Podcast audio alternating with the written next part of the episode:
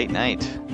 Late night for your host, your beloved Academy Academy hosts, folks. Movie night turned into let's drink in the kitchen night. yeah, it was uh, you know, stories and Dave Matthews Band. It was And then some hardcore metal. Like ooh, I don't know if you made it for that, but uh, too scary. I was too, like, too "Ah, scary. I'm out of here. Too scary. ah." And uh, so Patrick last night comes up to me goes, maybe we record this on a Monday. To give ourselves a little little leeway, but it's 9:15 a.m. on a Sunday morning, the night after a 3 a.m. party time session. The Academy Academy, what we're trying to say is we're there for you. We're committed to this thing. Some would say we are unstoppable. Ooh.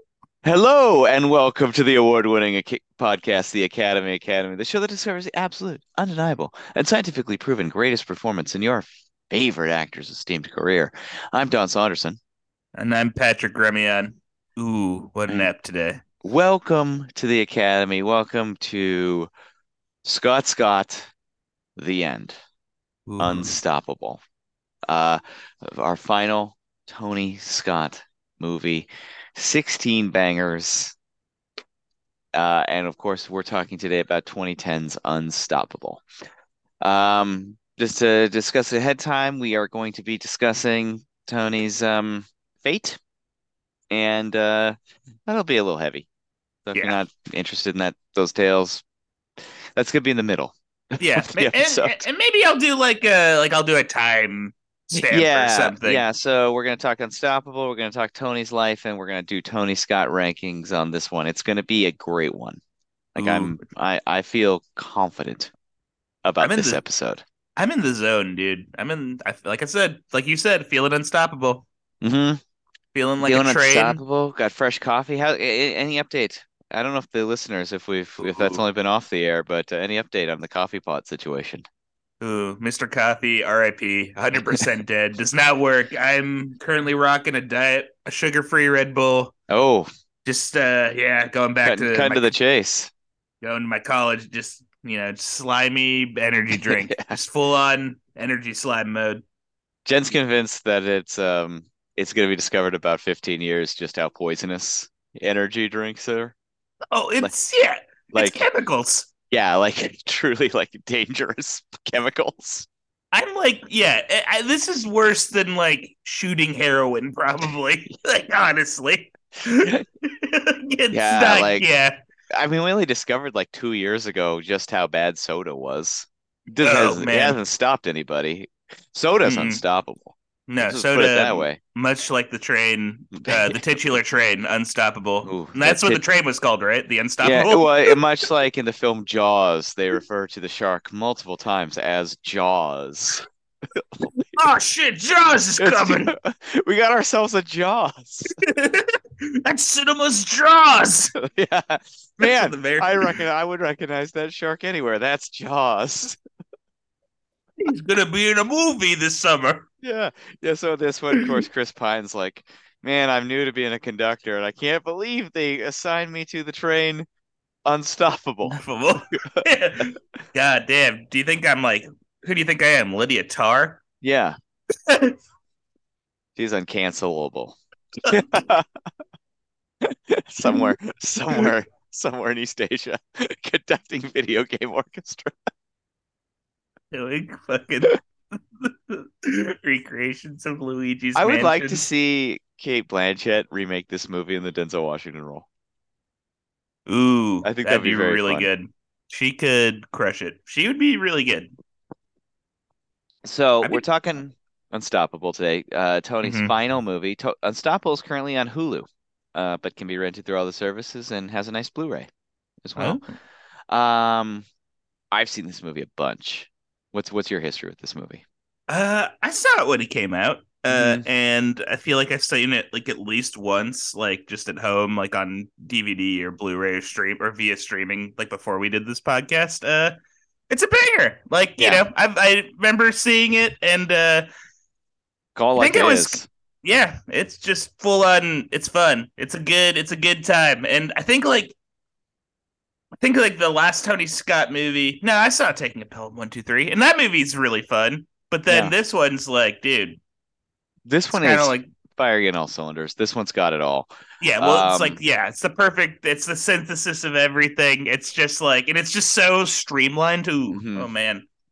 So as we know, Quentin Tarantino is deeply obsessed with legacy and like filmography for a Hmm. director, and he studied quite extensively the idea of the final film and how this is the reason why he wants to retire is that he does not believe after a certain age your final film will be any good. Like he Hmm. feels that the older filmmakers get, with a few exceptions, um, the weaker they get. And but he has claimed this is one of the greatest final films ever made. But this, of course, is not a like 85 year old man final film. This was a film made by a guy who, at, at least in that moment, believed there were many more films to come. Yeah, and yeah, and arguably kind of someone at the prime. Like I felt like everything was coming Mhm.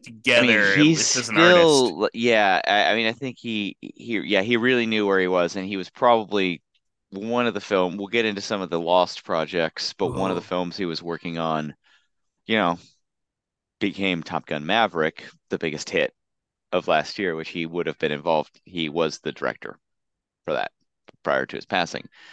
Uh, he, but for Unstoppable, so I saw Unstoppable when it came out on video because I heard people were like, "Oh, it's actually pretty good," and I, you know, and then you know you watch it, you're like, "Oh, this movie's like not only pretty, this movie's great." Yeah.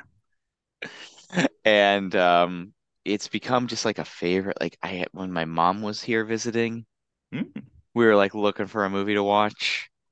Put on throw on Unstoppable. She loved it. My mom Oh, yeah. loved See, Unstoppable. my mom likes this movie too. It's a good, like I think everyone. It's just a solid meat and potatoes. Like, like no one would hate this. There's no reason to hate this movie. No, it's know? a very classical movie. This is like we've got a problem. We've got two big time leading actors who are going to fight for the solution, and they're surrounded com to a T with brilliant character actors. And that's that. And it's all said and done in a trim, sharp 98 minutes. Ooh, under a And- hundred. Really, I mean, this is what we're talking about, folks. This like there's no loose ends. There's this is everything's on the bone on this on this Ooh. one movie. That has been uh, trimmed. Basic story of this movie. It's pretty pretty straightforward. Uh, railroad engineer Frank Barnes is heading toward retirement, and he's paired with young upstart conductor Will Colson. Their names are very important because the news says their full name nonstop throughout this entire movie. Will Colson is dead. like America knows who Will Colson is by the By end of this. He at, at the end of this 98 minutes. Yes. he's basically train Sully by the Yeah. end of this.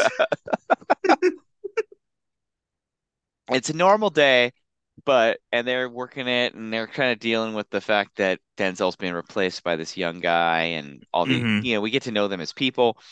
Or Frank is. I'll get to the casting in a moment here, but um the meanwhile on another uh track train 777 is being set up with the and uh by two utter ding dongs It's a real goofus and goofus situation, folks. It is. turn on the both the they need to accelerate it, they leave it open, and the air brake isn't on, and the train just starts moving, and um, Ethan Suplee's not the man, we'll just put it that way, to sprint and catch up with the train. no, he kind of gives up. He's Yeah. there's a point where he's like, literally, "Yeah, he literally trips and falls on his face. and we got a runaway train. And Mhm. now, um, and the train is carrying all sorts of highly dangerous chemicals that if it were to derail, basically that would be like dropping a bomb, a massive bomb on one of these like small Pennsylvania towns that Yeah. face Shout out to Molten Phenol. That is Yeah. a scary sounding thing. sounds Great. scary. I don't a want my I don't want my small town um coated in molten the, the stuff. Yeah, anything that's Uh, like molten is a no no for me. No, I'm just not getting near it. And No. so there's a bunch of solutions and thoughts on just how to stop this rapidly speeding train. Mhm. But what it really is going to come down to is the ingenuity and courage of two regular guys tracking down this train and get- and just getting more and more fucking exciting as they do so. Like it's and building to a utterly satisfying and completely thrilling final 15 minutes. Yeah. Oh man. Well, it's like it's interesting is that like I feel like Colson and Washington they don't get into the the, the like the meat of it until maybe like the last like 45 or 30 minutes of the movie. They're kind of on the sidelines a little bit. When the train when they start trying to chase down the train backwards is when that our boys start really making moves and it is just like just thinking about it makes me want to watch it again because I just Ooh. it's like it just it's so much fun and it's just it's a total blast. So um this is semi based on a true story. Ooh. There was a runaway locomotive. It was called the CSX 8888 incident. This the train was the CSX 888 was its number. Uh, it only got to about 40 miles per hour. They were able to like track it down. It was not on a like 80 mile per hour death drive like it is in this movie. And you know, but it was still like two brave, like brave, regular, like train operator guys. Um, you know, I mean, even the people who were like, they're like, oh yeah, the movie is predictably exaggerated and dramatized to make the whole thing way more entertaining. Oh yeah, like I- And they changed the names of the two leads, and you know, all they make that. they like- make they make a fictional like Stanton, Pennsylvania. I love, Yeah. by the way, the um, just like this the the backdrop and It's that a- like It's industrial. another tes- it's another total testament to Tony Scott shooting on real locations and choosing like everyone feels like they belong there. Everyone feels like they live in this like even even Denzel Washington, Chris Pine. Like Yeah. you're like, I buy it. I buy Well, all of this. It's like well, it's so crazy because like Chris Pine, there is like this part of me that's like it's almost like a bone collector scenario where like this guy is like too much of a hunk to be like like maybe Chris Pine mo- modeled in he, Europe. he, Who knows? he does he does have that thing that he is a little he is he remains maybe a little too hunky to be taken seriously. Well, it's a little, just a hair, but I think it works for his character because like they kind of give him this explanation of like he has like he's like the basically the the working blue collar train version of a nepo baby. Like he has a like nepo two un- baby and he's also a hothead. Yeah. Um he has two Like, uncles that are wielders in the union. Yeah, I know. And that's how he scored this spot over Denzel and his buddy. Well, who's the uh what's Oh, his, his- guy- the guy R.I.P. R.I.P. Judd, Judd Stewart. Judd, Yeah. Judd, fuck yeah! All right, Yeah. spoiler alert: Judd fucking dies. Yeah, and well, the news tells us all about it in this movie. Judd Stewart. Like I love the news in the, the the news in this movie is the best news. Like it rules. It is like I want news to be like constantly following and say the insane It's- things that occur. Yeah, like there is a train. It is gonna blow up Stanton, Pennsylvania. Stanton has no chance for survival. Wait a second. Will Colson and Frank Barnes. It's so good. It's so Uh-huh. good. He- Um, but yeah, so basically they um kind of an interest. I was also curious how many times um Mhm. Denzel Washington played a man named Frank. So It feels like a lot, but I guess I Yeah. don't know actually as much. I straight up thought that Frank Barnes was the name of his character, and, uh, and So he's like, he's Frank Lucas, an American gangster. oh yeah, there we go. I guess that's the other Frank he is. It feels like he's always Frank, but I guess he's been a lot of guys. Lot- I mean, lot- like this, his character in this is a like ninety nine percent his character in Taking a Pelham One Two Three. Yeah. Oh, yeah. Like- So that's a good that's a good branching point. So basically, like Tony is a train head.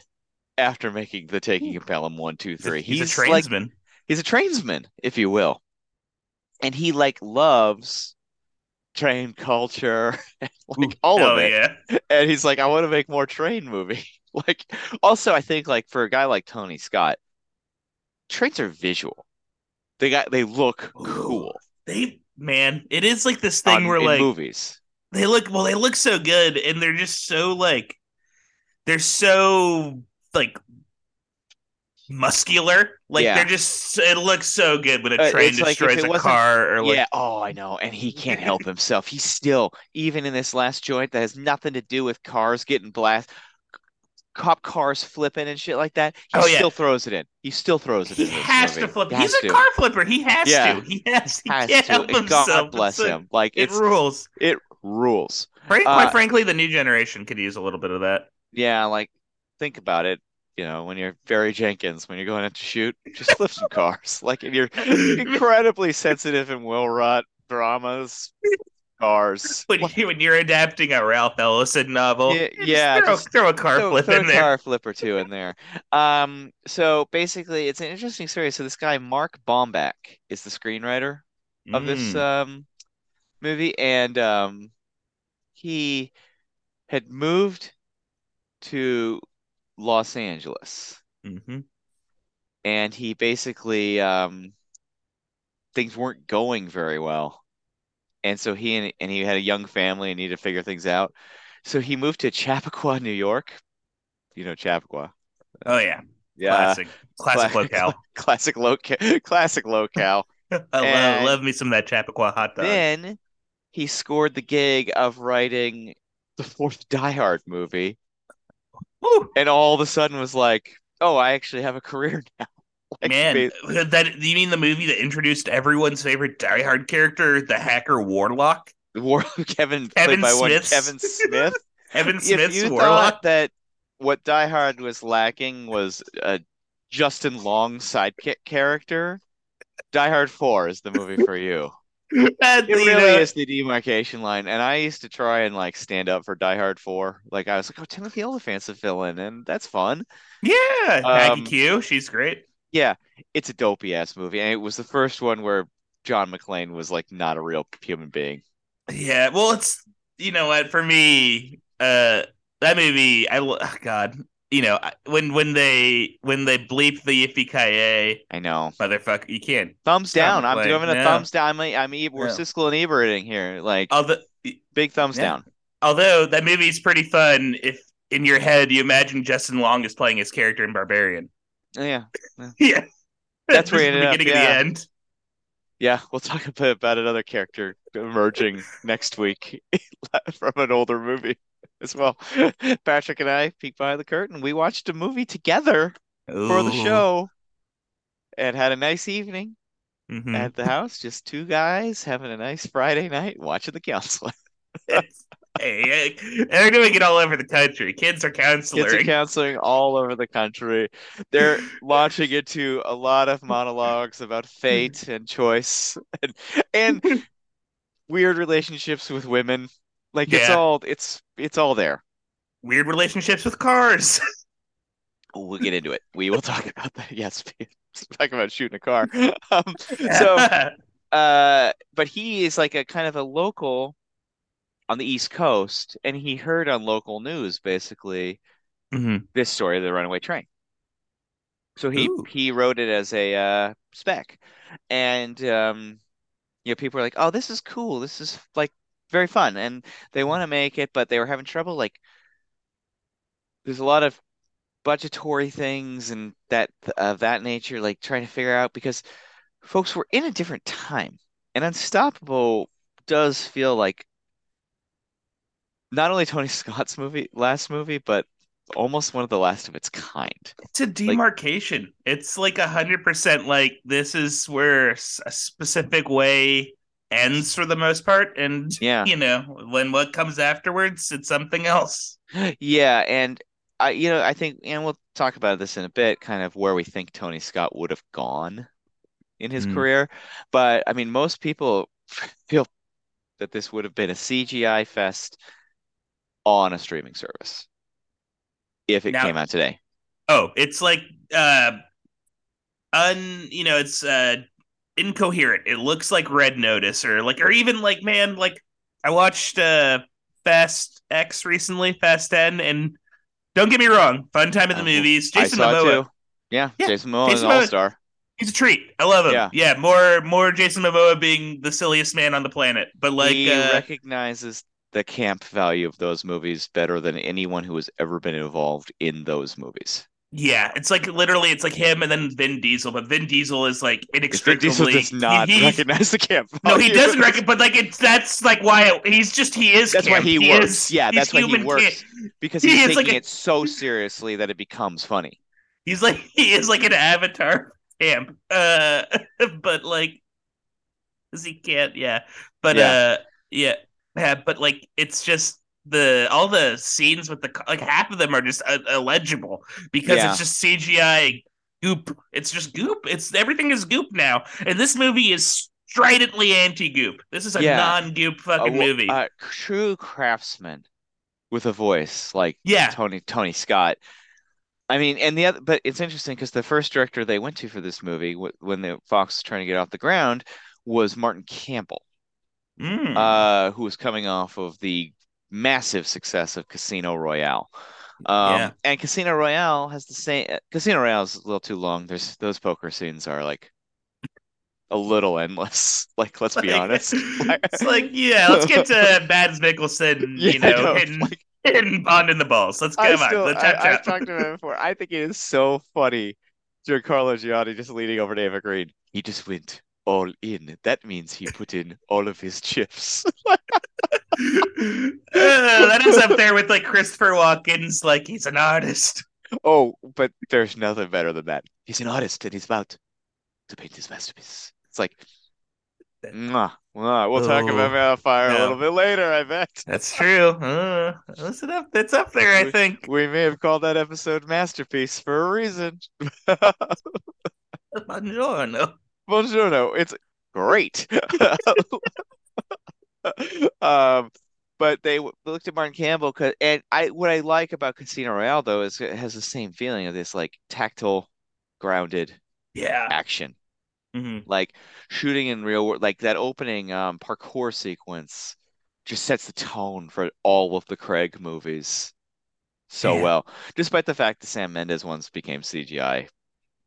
Yeah. No time for no time to die or whatever was kind Well, of the little. Spectre was like that opening scene in Mexico, which I guess was mostly real.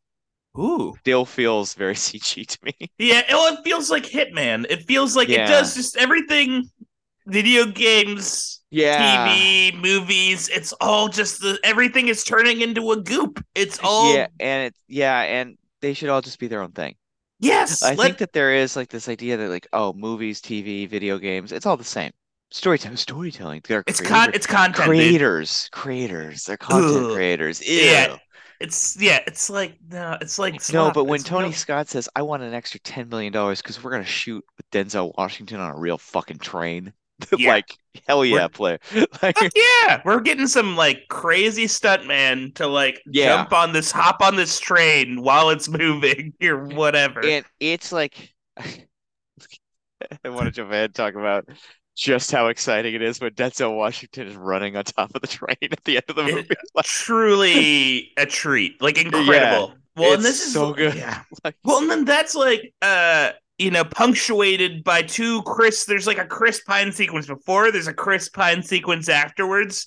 One involves a bunch of grain, like Yeah. insane grain. And it's like, is that like just CGI? I guess grain, or like, is it like it I don't looks? know, but I love. I, I also did not know that trains just have a grain car, no matter what it seems.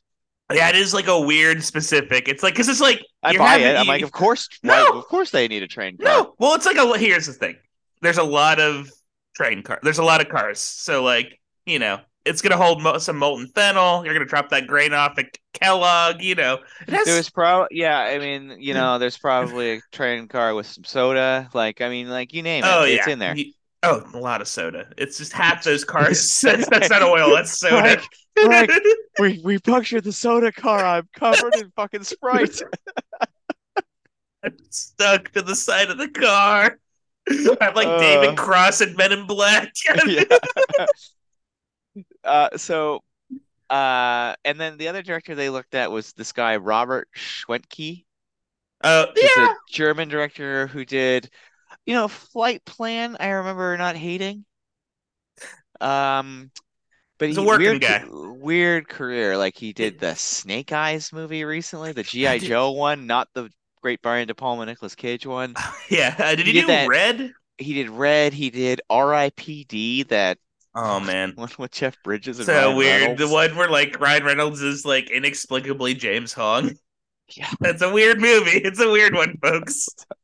There's a lot going on in that There's a lot of with that one. It's like the idea. It's like, oh, they're like dead cops, like ghost cops. Like that sounds fun, but no one thought much further than that, like about any of it. Like, it's a wasted opportunity. That is yeah, like a fun I mean, like premise. Jeff Bridges between tokes off his joint. He's like, oh, ghost cops, okay. like he signs. no, hear me out. It's like Men in Black, but instead of aliens, it's ghosts, dude. Oh, cool. Well, I'm in. Yeah. Do we got a script? Not really. Yeah, and all the go- guns, they're the ghosts of guns. Yeah, what, huh? So uh it kind of went through them, but then of course tr- noted trainman trainsman Tony Mm. Scott hears about it. He wants on board. Oh yeah, choo choo. Choo choo. We got two great leading roles in this movie. He immediately is on the horn. Hand me that Mm. phone. He uh, he yelled to his assistant or his wife or one of his kids. Yeah, I need to call my friend Denzel Washington. Big He's the only choice. Like, let's keep this going. Like, we are, we've got a thing. And they did. They have Mhm. a thing. I mean, we're talking De Niro, Scorsese Oh yeah. type of thing in their own right. And Denzel's like, cool. As long as you pay me my fee without any compromises or, I'll or do it for money. I will do this for money. yeah, man, after my heart. Yeah. Like I I'm gonna be honest. I'm gonna be honest with you. I'd like to be paid fully for doing your train movie. Sounds good. Uh, get that checkbook out. And so they went to him and they realized for the younger, like, so this was already an interesting thing. So this movie's kind of expensive and it's not high concept. So 20th Century Fox, the studio behind this movie, is already concerned, despite the fact it's a killer script and you have Denzel Washington already. And so, like, we need another, like, we gotta get teen asses in the seats. Oh yeah, we need these kids, these freaking you know, Gogurt slurping kids. And so they went down the, you know, go down the list of possibilities to play the younger train conductor, Will Oh, I'm ex- Colson. I'm excited. And, you know, and, you know, look at a lot of guys, a lot of guys. Ooh, And, but they landed on, um, you know, a young actor who'd been working his way up kind of the chain, yeah, getting noticed. I mean, a total, like we said, he's a smoke show. So, yeah. He's like, got eyebrows for hours, folks. yeah, I mean, you know, he's a hunk. And, Yeah. and but you know hadn't quite gotten there yet but the year before this winter production when they're kind of putting together chris pine is cast as captain kirk in the star trek reboot which everyone and their mother was like okay this is going to turn him into the megastar we think he's going to be yeah. and it did it did like it Yeah, worked yeah, it was not a 10-year Ryan Reynolds project. It it worked. It made him Yeah. a star. And Oh, well, yeah, immediately. Yeah, no, Star Trek. Yeah, he's on the map. He's yeah, he's and I cooked. remember uh, Tarantino even said he's like, and I I heard Pine like did an interview later later on where he heard what Tarantino said about him and was like really like, oh, that is like the coolest thing I could. Like Tarantino's like, mm-hmm. yeah, I saw him in Star Trek. I saw him in stuff. I'm like, this is like the best young American movie star. shit. Yeah, Yeah, I mean, he was like, I like him. He's like very. I like he- him too.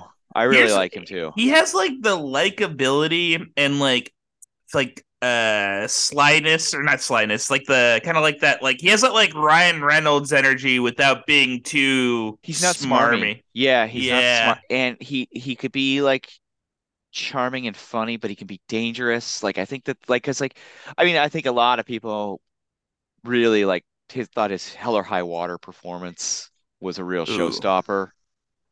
Like I and I like that movie a lot. Oh yeah, no, Jeff he's Bridges. I, I think a lot of a lot of people like that movie a lot. oh, it's a great But movie. Yeah, him and Ben Foster. yeah, like it, and I think like that movie to me made him seem like an adult.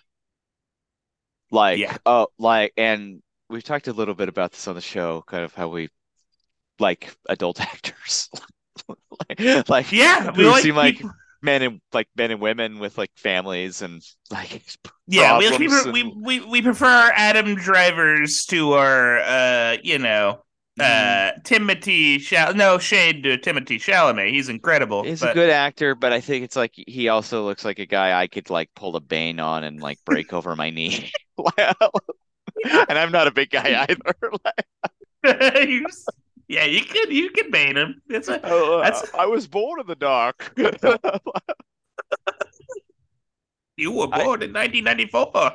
and I think like, you know, he and fine since this movie has bounced relatively well between um blockbusters like the Wonder Woman movies and um the new Dungeons and Dragons thing that he's in. He, yeah, he's all right Um, and he's got a good like charm. He can be funny in those movies too, and you know, kind of like more adult draw like movies, kind of like he was in that Don't Worry, Darling, the Olivia Wilde movie that Oh I, I didn't see, but popped on it popped up on Max the other day, Huh? and we were flipping through, and Jen's like, "Why haven't we watched this yet?" Like we seem like the audience for this movie. And, Like, well, why haven't we watched this movie? I was like, I don't know. We should watch this movie. Like, well, it's like we have nothing against it. We want to see it. It just hasn't happened. It just like hasn't Nick happened. Nick Kroll in a serious role. I'm in, my interest is yeah. peaked.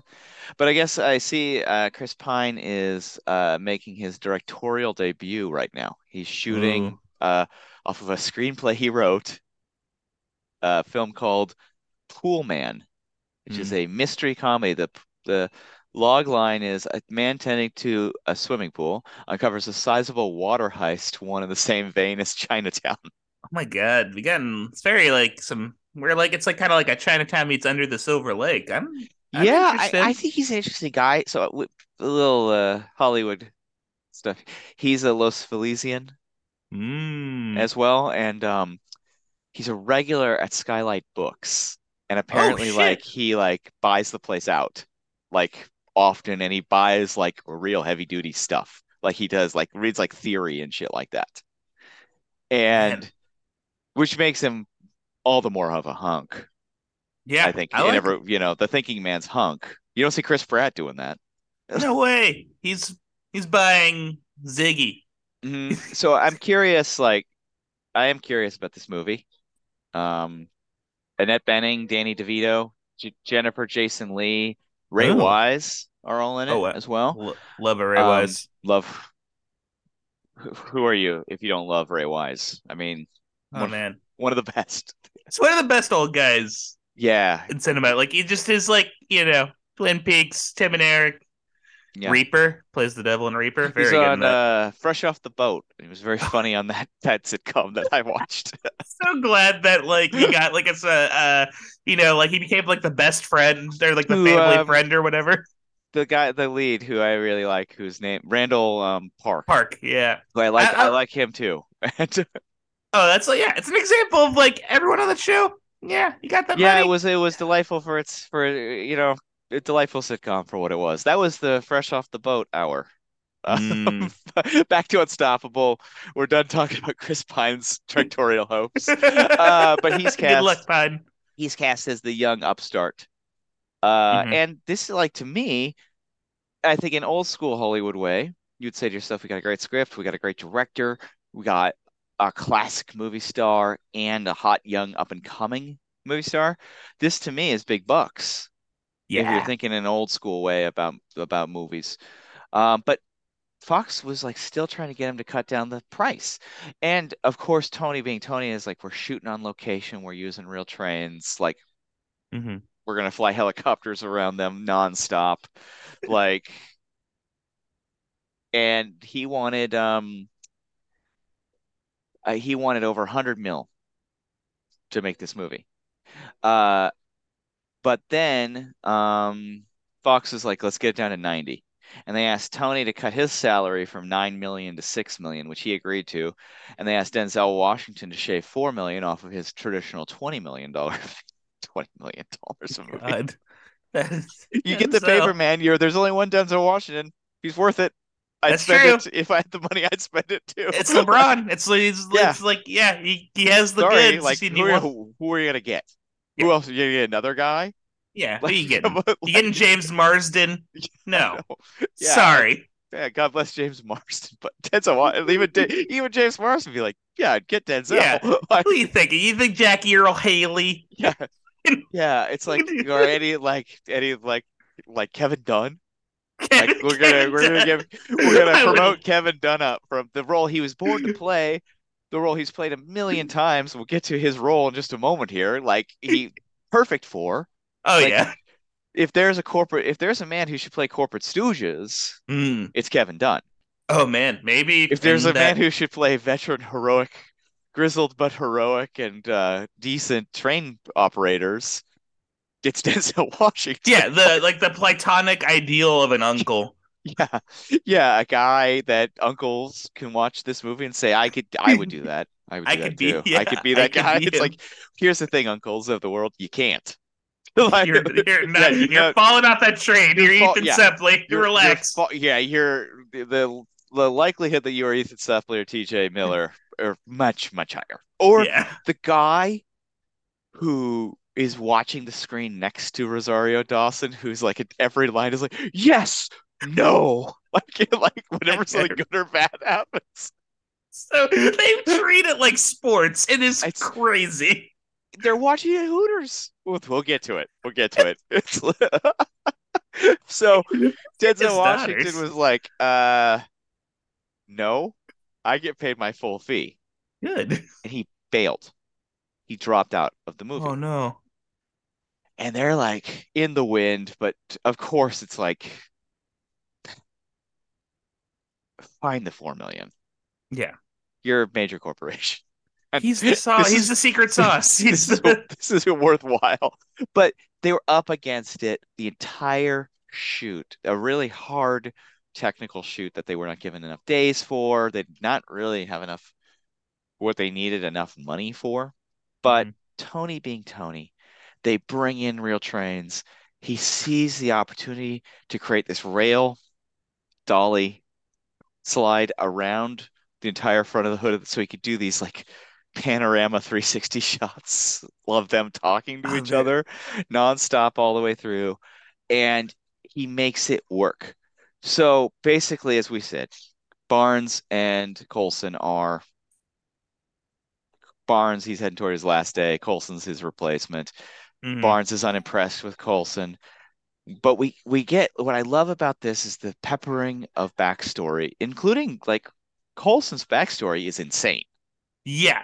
He Like, is nuts. And that's the one thing that I think you could take this script today and remake it paid word for word, except for one detail, which is that he has a restraining order from his wife for domestic abuse.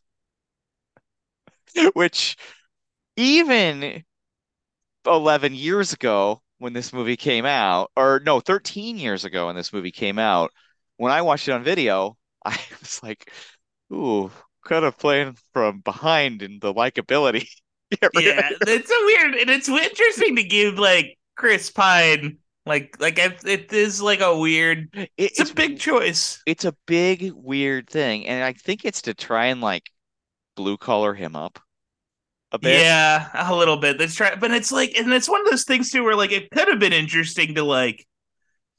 I like the movie the way it is, and I kind of like the simplicity of Yeah. like you know, good guys, good train bad. Like that's all you need. You don't need to go. But there is like this part of me that's like, man, it would be interesting to like, what if they committed to like Chris Pine being like a total sleazeball? Yeah, like, well, I think it's like- totally. I mean, that's a very Paul Schradery idea of like he's a total asshole, Mhm. but he, in this one moment, he's heroic as shit. man. And what does that mean? What? How do you feel about him? Like, Well, and then what happens when he achieves? See, the movie, the Paul Schrader movie would be like everything happens in like the first 30 minutes and then the rest of the movie is like the news dealing with the revelation Yeah, that he's a and, like- total lunatic. that he's yeah, and like the news turning on him and him and his wife still having problems, even though he did this thing that like endeared him to everyone.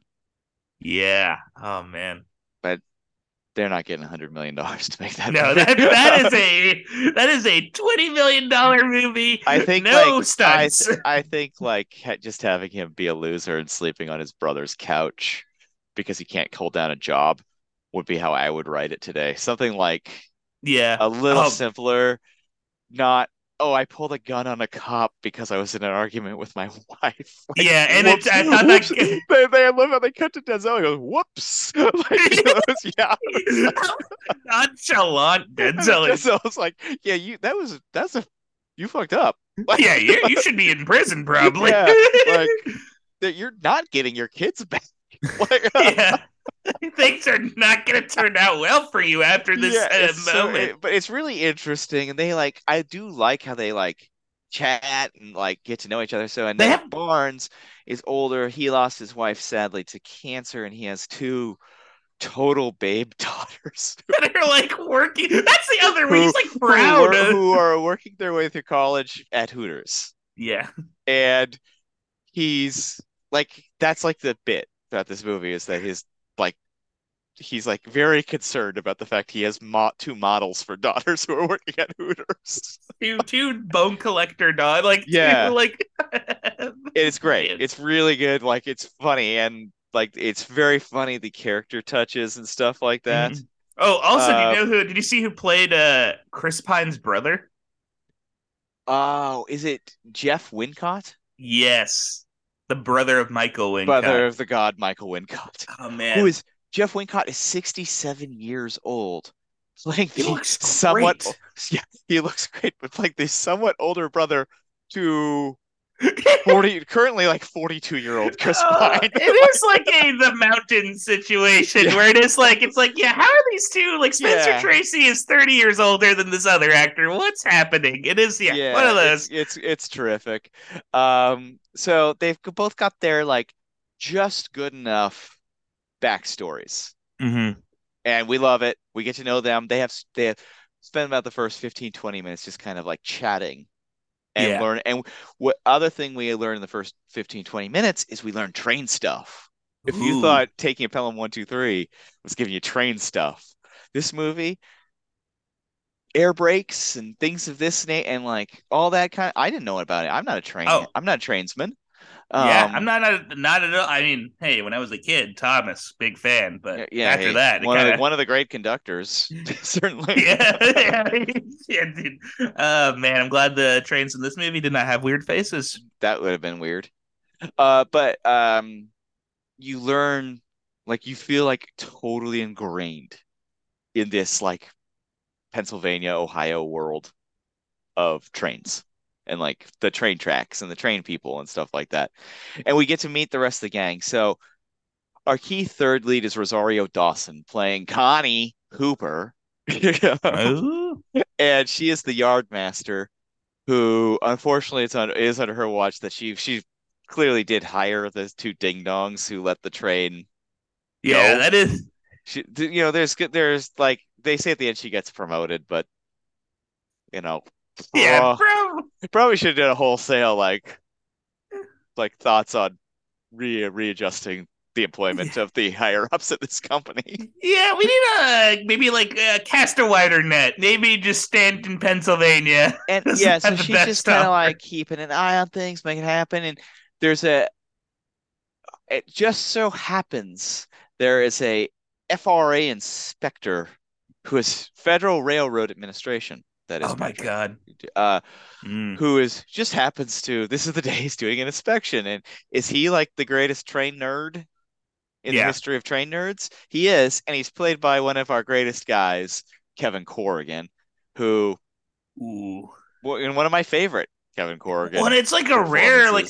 I love a rare smart Kevin Corrigan because usually my poor boy Kevin Corrigan, he is straddled. he's- like he's a goofy. He's usually with Ethan Suplee on the tracks. yeah, he could have very easily played one of those dopes, but um, hundred percent. no, he gets to play this guy who shows up and helps out. And I love the community helping out. Like everyone's like on It- board in like it's a this like communal film. like I love yeah, it's like that's like when you've got like you know, you see in like movies about disaster movies, like also this is because this is a technically a disaster movie too. Um everyone like having like a job on the team, like like you know, like Yeah. Independence Day, it's like everybody's like comes together to form the team Oh yeah, you, you got Randy Quaid. You've Yeah. got Brent Spiner as that weird scientist. You, You got, all these uh, guys. Rebhorn is in the Yes, mix. You know, Goldblum, like Judd Hirsch, like they're all like, Robert Loggia. yeah, they're all like contributing to the cause to like st like we get it. We're gonna put our egos aside, except for like one guy.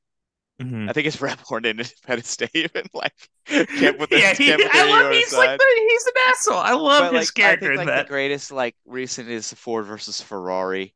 Everyone come together. It's like we're gonna make Ford cars compete. Everyone's on board except for Josh Lucas, who's Oh, like God. the asshole, the asshole corporate stooge. Great job, great corporate stooge. Josh Lucas rules. He is Yeah. an under. It sucks that he um never found his footing. You know, but yeah, like he was. he- I mean, I think he's the guy they tried a bit, yeah, and I don't, you know, didn't cross over. But Didn't- he's gonna, he's gonna, he's gonna work. He's gonna work the rest of his life.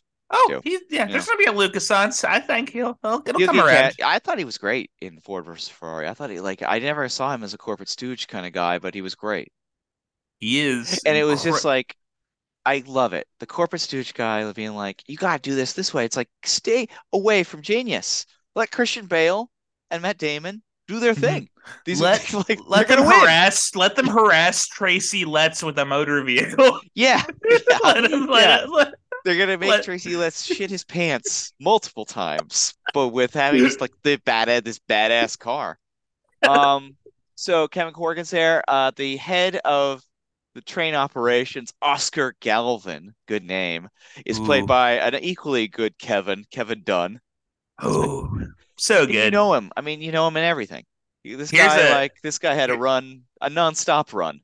Here's the hot take: he'd be an incredible aliens like Paul Reiser character. Oh, Hundred percent, Yeah, hundred percent. imagining him trying to like bargain with an alien. Uh, Yeah. man. Yeah, a, uh, top top of the line corporate stooge actor who, yeah, it's interesting. I'm looking at his recent stuff, like kind of like, unfortunately, like more like weird, like a lot of weird action. Oh, he's in King Richard. That was his most recent with the Will Smith movie. So he's great. He's great. he's still working. He's still he's fine. He's Yeah. he's yeah he's oh yeah he's on V yeah he was on Veep yeah he's he's fine. Never mind. Oh yeah, he's doing He- fine. he- He's, this guy they talk about a guy who's gonna work forever. Yeah, yeah. He's hey, and don't forget, he's Mr. Witwicky. He's, you know, he's uh, Shia LaBeouf's father in Transformers. Perhaps we're gonna visit with him again someday. Oh wait, are we no. doing that one? No, no. Did your stomach just turn uh, listeners and us? Sam, We have to tell the full story about Oh, movies. I guess that's part of it. That is true. This- That is. this- that mess is a part of this. So, It is. We have to. It is. Unfortunately, we I was have to. thinking at ah, God at this point with the Fast franchise, you, they can just throw a Transformer in there at this point. It's Oh, I think they could. Yeah, They I could. They could. I, I, when we when we saw Fast Ten, I was with former guest. I saw with Jesse Gant, our former beloved former guest. oh yeah.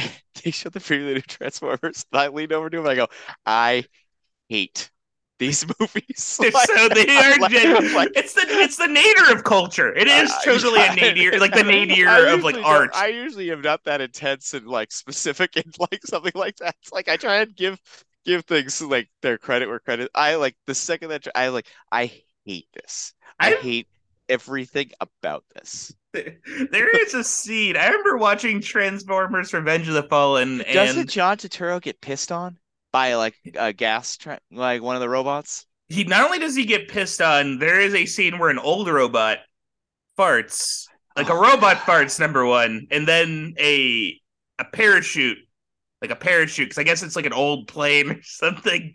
And that is like when I felt like I lost. I, That's like when I almost wanna, realized- like just throw you that picture of Ethan Hawke in First Reformed. That's- like, it's just- Going oh, to the Michael Bay set. Yeah. Sorry, Optimus. Sorry, Megatron.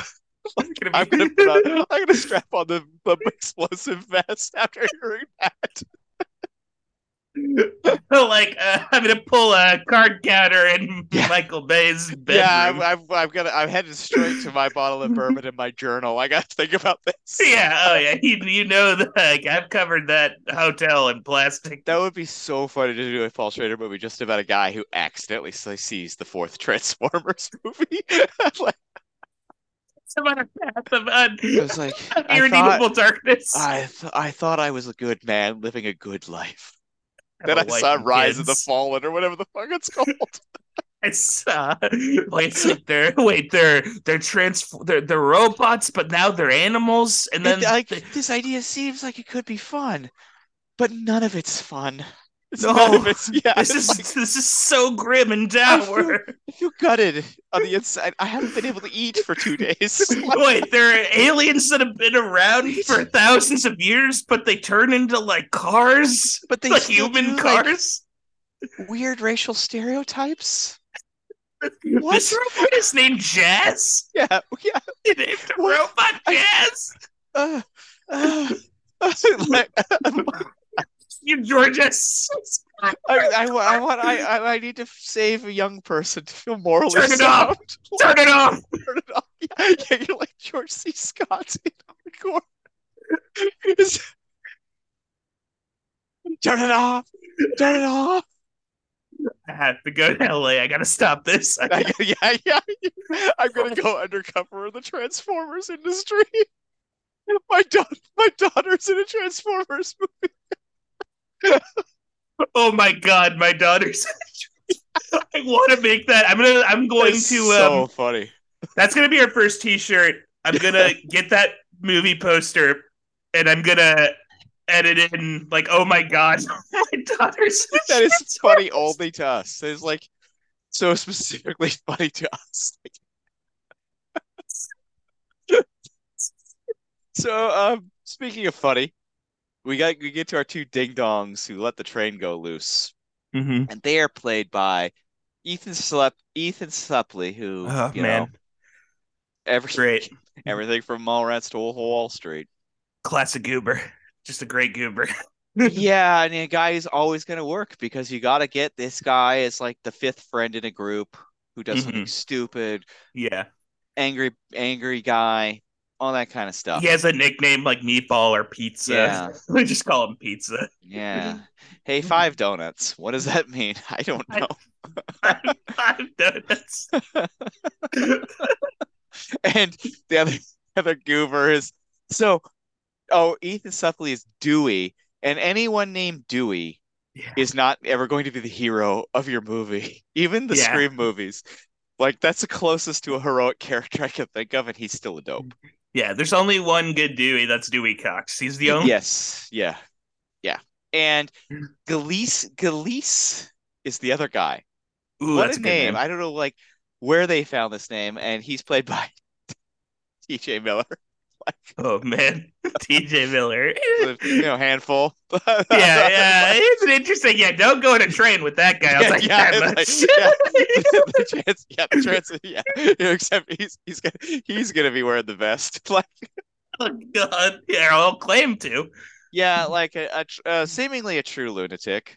Yeah, Like- hundred percent. But uh, you know, he was like, in there was he had that moment, and They you know, like until he revealed his true lunacy and got um. I I would say it's a medium to firm level canceled. yeah, he's well, he's pretty much he's like in like the Louis C.K. zone where like yeah, he can tr- like he can perform still, like, up anywhere. He can still do shows and like giggles and in in uh you know Yeah, Tennessee, but like he's probably not going to be leading the next Office Christmas Party movie. God, yeah, he is out of that Who's the world for lead sure. of that movie? Who's the lead? Him and hmm. Bateman were like co-lead. Like That's nuts. He he was, was that everywhere like- because he like was the breakout guy on Silicon Valley. yeah, Silicon Valley, a show filled with lunatics. yeah, from middle pitch to command, like all Yeah. the varying levels. Varying degrees of yeah, interesting behavior. like now some not cancel like Kumail's not No, fine, but I like like Kumail. He's uh, you know, but he got just- the little like you know, he seems to be kind of he's in the like the things. Like oh no, is he going through well, it? no, I think I think he like the need to be like a superstar and being like in those Marvel movies. Mm, I think if you're not like, I think you have to like. Unfortunately, you have to be Chris Pine. Just naturally be able to like It's like cruise in as a hunk without really Yeah. having to do a hell of a lot of work. The Chris Pratts and Kumail Nanjiani's who are like actively trying to mold themselves into that. it's rough. I think He, it's like, he- it makes he- you a little like neurotic. We'll just put it Uh, that. way. oh, first, well, it's like, and you like you watch True Lies, and you make the decision. I'm gonna be Schwarzenegger. I'm no longer Arnold. I'm going from Arnold to Oh, Tom like Tom- Arnold to Arnold Schwarzenegger. It, it yeah, would be like if Tom Arnold did that. He's like, Yeah. oh, I'm gonna get in really good shape, and I'm I'm now elite. And well, and some yeah, fella, like- some fellas can have like we just talked about. Kevin Dunn has never had to have six pack abs to have a 40 year like nonstop career. no, he found his lane. He's like, And he's he a is what guy he every time he shows up to every person in watching film or television, they go, I like him. I know what he does. We need guys like that just as much as we need stars. Can't all be Chris Pine. I'm so, No. like, I'm sorry. Like, Yeah, and I- you and see Chris Pine, and you see Chris Pine in this, you're like, yeah, this guy's a star. Like, dude, star quality. Like he just has like the he has the look. He has the you know the charisma. yeah, Not a lot of people can pull that off. It's a rare. that's why that's why they get paid 20 million bucks. Like, Yeah, that's why they get. Yeah, Uh, but yeah, so they they're the two goobers who get the train Mhm. rolling, and then perhaps our most important character in the movie, Ned Oldham, railroad lead welder, in a god tier Hall of Fame supporting performance from Lew Temple. We Oh, saw him in. Domino. He got his arm cut off in Domino. Yeah. Um, he shows up like uh, this ultimate shit kicker. He's got like country music playing from his flip phone. You said this was the final flip phone movie. I believe This is night too. hundred percent end of an era. This is the last. I can't think of for the life of me. I can't think of another action film or like major blockbuster where like every phone prominently featured was a flip phone. This is And- 2010. This is entrenched. We're in smartphone era at this point. So before he was an actor, Lew Temple was a baseball player, and he he was too small for the big leagues, but he was like he ended up being like a scout for the Mets and like working in baseball Wow. operations for the Houston Astros and like that is like that makes so much the sense. He- late 80s, early 90s. Because he's real. This guy is real. He looks like someone who could have been. He's like Chelcie Ross in Major League. Like he Yeah. looks like that and feels like that. Oh, he was in uh, Deja Vu as well, like in a brief Oh, role as a paramedic in that. Um, he, but this movie is He's like, so cool. He's so yeah, this is like, Well, like uh, they're like the guy, like every time you hear, like anyone talks about this movie, it's like, and then that guy in the truck shows up, and you're like, this yes. is that dude in the diner.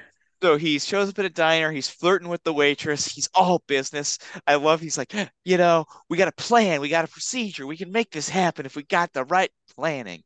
And he drives this massive, Oh man. insane, souped-up pickup truck, which When will he come into play later on. We saw it. When he peels out of that diner in the truck, I'm like hooting and hollering. it- I'm just check- let's go. It's check off shit kicker truck. It really is because that truck is coming back.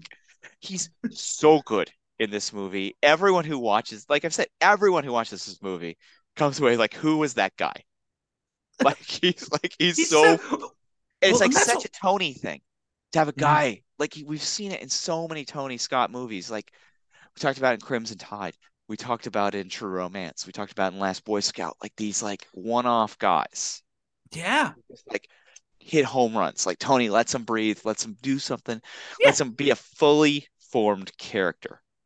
So ni- well, it's like it's from like you know the um guy that uh Denzel shares that like Silver Surfer moment with in Crimson Yeah. Tide to like you know uh Bruce McGill with his like memorable cameo Last in Boy Scout. Last Boy Scout. Like Yeah. he's able to like he, Tony finds like the best actors and gives them the space. Even and what's cool is like even though this is like a movie that's not like you know, this isn't Kundun or whatever. Like it's not like uh or even like the Irishman or you know what I mean. It's not like uh, high art, but he he lets artists do their thing and like work with like the tools that they have at hand, and that elevates the quality of the film. I think he's a phenomenal actor's director. Like yes, he's not Elia Kazan or some like theater nerd, but he Mhm. lets movie stars be movie stars. He lets character actors be character actors and do their thing. And I think he just he knows what works and what doesn't. I mean, I'm looking at the posters for all 16 of his movies right now. It's just like the faces on them, the big stars, and it's just like all of them, like for everything from fucking Cole Trickle in Days of Thunder to Hackman and Crimson Tide to Will Smith in Enemy of the State. Like it's just good. He made the best. He made the best people sing, which is Yeah. like a feat. Like, I And then feel which like, is why yeah. he was so beloved, and guys like Denzel and Tom Cruise, who have their say on everything, kept coming back to him. You know, they're like, yeah, this is a guy we like. Yes, the Um, goods. So yeah, the movie progresses to more and more like challenges and things that they have to Mhm. get through. They try and derail the ta train, and Denzel Washington's like, "Not gonna work. Train's going too fast." I believe him. I wish Mhm. Kevin Dunn had believed him, but he yeah, didn't. he, Didn't he sacri- sacrificed a, a conductor to the mob Oh, and they they, they a horse carrier gets stuck on the train tracks. They have to get the horses out in time. Thing gets blasted, totally annihilated. It's Ah, that sequence is incredible. terrific. Yeah, well, Uh, like didn't he like? there's a guy tries to land on it from a Mm-hmm. helicopter. Eh, That looks great too. Mhm. They derail a real train for the derailment. Like it's great. Yeah. Also for that, like, um, apparently the the horse car or whatever did wasn't like blowing up like the way that he wanted it to, and so He he like a re- vision. He yeah. had a vision for how to blow up that horse car. Oh yeah, and he like remade a new horse car with like special like steel like like he, like with different materials so it would blow up properly To the way he'd like explode to. in a really cool way. Oh, it's so good. Tony's a hero. Tony's our hero. Yeah, Like, he goes the extra mile. He, He, goes the extra mile. He gets it. The long shots where they're showing like helicopter showing um Mhm. the tr like when they see like Colson and Barnes and like moving around through the cabin and then going outside and that kind of thing. They shoot from these helicopters and you see it's Denzel Washington like going outside. And you see it's Chris Pine going outside and like doing their own stunts for a lot of this stuff. Mm. And it's so good. Like just so good. And all sorts of stuff's going down. Yeah, like sadly, veteran engineer Frank's friend, Judd Stewart, killed in that derailment. And Connie Mhm. is pissed. She's like, fuck you, Galvin. I we knew that because Kevin Kevin Dunn is a classic corporate stooge because it's like I guess basically it's like they derail the train. It's like a hundred million dollar loss or something like that. But if they blow up a town, then they're deep shit too.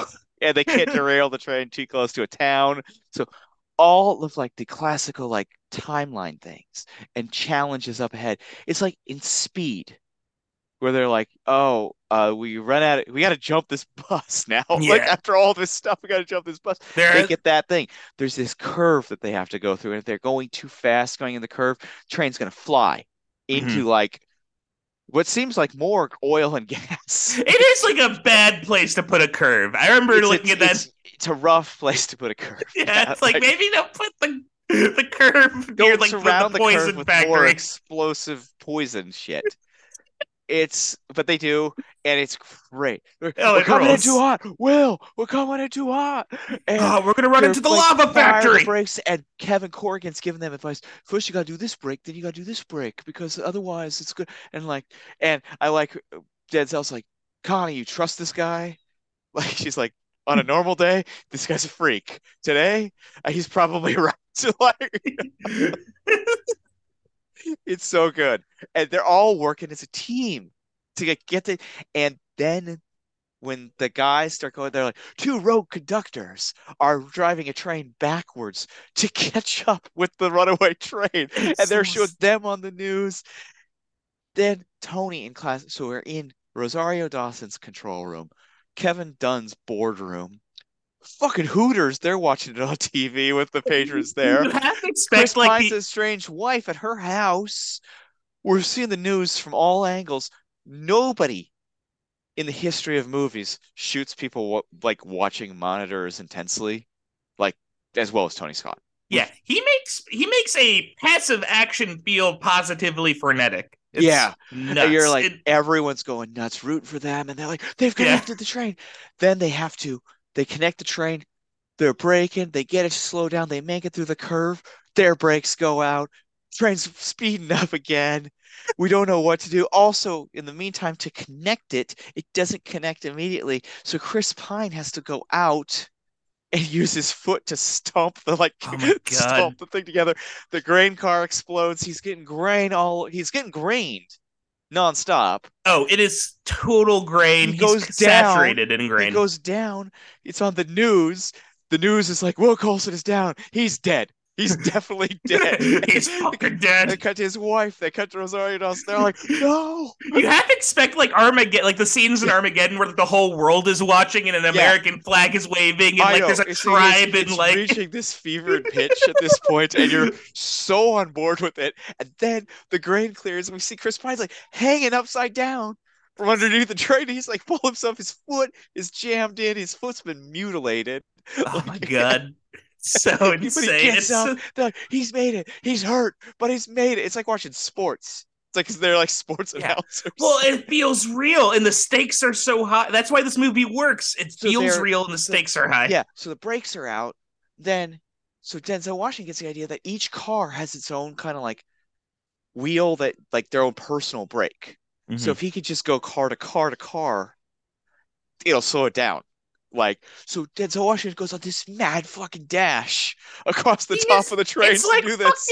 talking about the Daniel Craig James Bonds earlier. It's like the opening of fucking Skyfall. He's just bouncing from train. It's crazy. leaping it, and everyone's like, like the uncles of the world, the old men of the world, are like going nuts because this like fifty year old man's like doing like it's Uncle like, Fever. You're like, this is like no fear whatsoever, like racing on this 70 mile an hour train. And you're like, this is the best thing I've seen in my entire life. This is the most exciting movie ever. So good. Like in this world, like a man, like the president has made a holiday. Like and it's they're like day. Hooters. They're like, yeah, go yeah. dad. Like it's like it's so crazy. Yeah, you're like, and you're on board at home. Like you're practically standing up like at this point while watching the movie. Yeah, because it's crazy. You're watching this like 55 year old man like jumping from and, train and, to train. And while meanwhile, Chris Pine's like doing the brakes, his foot's like jammed up. Denzel told him just wrap some duct tape around it. It was great. Oh man. Then though, Denzel gets to a point where he can't make the leap and he's stuck. Ooh. And he's like on top of the train. And he's like, I can't go any further, Will. Just when you think absolutely all is lost. Oh, Honk of the horn. That fucking truck like flies up alongside. He's so souped up with horsepower, he could go like 90 with ease off road in this truck. He screams at Chris Pine, jump, you pussy. Like, you know, it's, it's like, so like, crazy. And Chris Pine on one foot jumps from the train into the back into the back of the truck. And you're like, can this movie get better? Like, and so, go, go, go. He's like hanging off the train, hanging off the back of the truck as they're trying to race to the front of the train before they run out of track. and you're just like, this is the be- my favorite movie. I like by it's, this point. It's perfect cinema. Chris Pine on one foot has to jump from the back of the truck onto the front of the train. Wow. Can he make the jump? He does. We're exhausted. They're exhausted. he stops the train. Heroes. Lew, Te- Lew Temple. Ned gets to do the press conference. It's glorious that he like. He's like giving himself credit for every bit of it. It's Kevin Dunn gets fired. Rosario Dawson gets his job. Rosario and Denzel have a moment where I think they get a little flirty together. You love to see it. Oh yeah. Chris Pine's back with his family. Uh they make fun of Ethan Suplee, who now works at a fast food restaurant. Get a load of this guy. It's great. We're fully satisfied. Mm-hmm. Every everybody goes home happy. It's one of the most satisfying movies ever made. Like and it's a blast. Uh it was released in the release date was November 12th, 2010. Mm. Like we said, about $100 million budget. And it came out to an 87% on Rotten Tomatoes. We are not alone in loving Unstoppable. It's a banger. Everyone Critical agreed. consensus. As fast, loud, and relentless as the train at the, as the train at the center of the story, Unstoppable is perfect popcorn entertainment and director Tony Scott's best movie in years. We like Tony a little bit more, so we're not Yeah. gonna like say it's Yeah. like it was like a return of it's not a return, it's a continuation of form, if you ask me. Yeah. But great script, great stars, great material for this director in mm-hmm. general, and great supporting cast. It's a home run movie. Ebert gave it three and a half out of four stars. Mhm. In terms of sheer craftsmanship, this is a superb film. Noted Tony head, early Tony head, New York Times, Manohla Dargis, who is a Tony, Ooh, who was a, Manohla. was a, who was a uh, initial. This guy is really good film critic, so you got to give her credit on that. Says Scott creates an unexpectedly rich world of chugging, rushing trains, slicing across equally beautiful industrial and natural landscapes. Quentin Tarantino, as we mentioned, said this is he loves this movie, declared it one of the 10 best movies of the decade that it came out. And Christopher Nolan has praised the hell out of this movie and said it was an influence on Dunkirk. Wow. Game Man. recognizes game. This Yeah. movie is a total slapper. It's a banger. An interesting thing, it didn't do great Yeah. at the box office. It ended up with a worldwide total of 167 million on a 100 million dollar budget and it, in the United States it actually just it didn't even make 100 million. Man. Um and only performed slightly better than Taking a Pelham 123. And it's really it was nominated for best sound editing at the Academy Awards and uh, was nominated for best action movie at the Teen Choice Awards. Patrick, I know you're, you're a big Mm. fan of the Teen Choice Awards, Big. but it's interesting, and I think this is like a, such a perfect movie to kind of talk about the changing times, the Mhm. changing landscape, because I think if this movie comes out in the '90s, it's making like Crimson Tide money. Yeah. You put 100%. Denzel Washington with Brad Pitt or somebody like that in this, like, or you know, Brad Pitt with like Robert De Niro or somebody plays Frank, you know, Mhm. like I think, or Gene Hackman plays Yeah. Frank, you know, in the 90s. And um, I think it's a huge smash, but an adult oriented, very traditional, like action uh disaster thriller Star driven. That is completely star yeah good point. Completely star driven like the marketing and everything like that. You want to go see a denzel washington movie where he's trying to stop a runaway train. That's it. Mhm. Yep. that was how they, they sold this movie. And you know and i mean i like i said i watched on video. I didn't go to see it in theater. And it was one of these video movies though that everyone's like you know it's actually really really good. It's unstoppable and i think Yeah. people are changing like and they want to see bigger spectacle bigger things this is like for all of its insanity and like car crashes and train jumping and that kind of thing this is a rather grounded movie in a weird way Yeah, it feels weirdly like mid, and it's not mid. You know, it's not. I guess nowadays you could maybe is a hundred million dollars like a mid-budget movie nowadays. Who knows? yeah but i mean they're not they, they, like you know i like we said like this is like a netflix movie today A hundred. Oh, a hundred. It's never. Yeah, you're not getting movies made like this. Like they, they come very rarely, and it's Mhm. like a thirty million dollar movie, and it's like a Joe Carnahan, like you know, labor of love or something. yeah yeah yeah yeah you're not and you're it's gonna look gonna have a shit ton of bad cg yeah. That's the other. And- yeah. you know and they're yeah i mean they're like no you can't shoot in the you can't we can't get a tax break in pennsylvania we got to do it in atlanta like Yeah, all these things You're you're gonna have to make Vancouver look like industrial Pittsburgh. Yeah. Sorry. yeah and it just you'd probably get stars still but it would Well, not have this like finely tuned pros pro craftsmanship uh, and old school hollywood filmmaking that this brings about like it no one dislikes this movie No, well, Some people like have said it's overrated, maybe because everyone like us, like I praise it through the roof, like as a like masterful work. But I mean, it is you know simple. It's not it's not The Irishman, but at the same time, who? like like a movie ass movie, Matt, like to do a, a proper movie ass movie, Mhm. this is like at the highest level. This is like yeah, the best burger. This is like Yeah, this is like pre burger cinema, like burger cinematics, but none of this like you know this isn't McDonald's. This is like a guy fucking doing the work. Uh, well, and that's the thing is like man, you watch this movie and like it's like you get the satisfaction that you get when you see like a, a very well crafted piece of furniture too. Yeah, in the sense that like this is like this is like an artist who made this and someone who takes their job fucking seriously. Like everything, it's like it's a sturdy Yeah. feeling film. You know what I mean? yeah, yeah. You're you're in safe hands when you Yeah. watch this movie. Like you're gonna have a good time.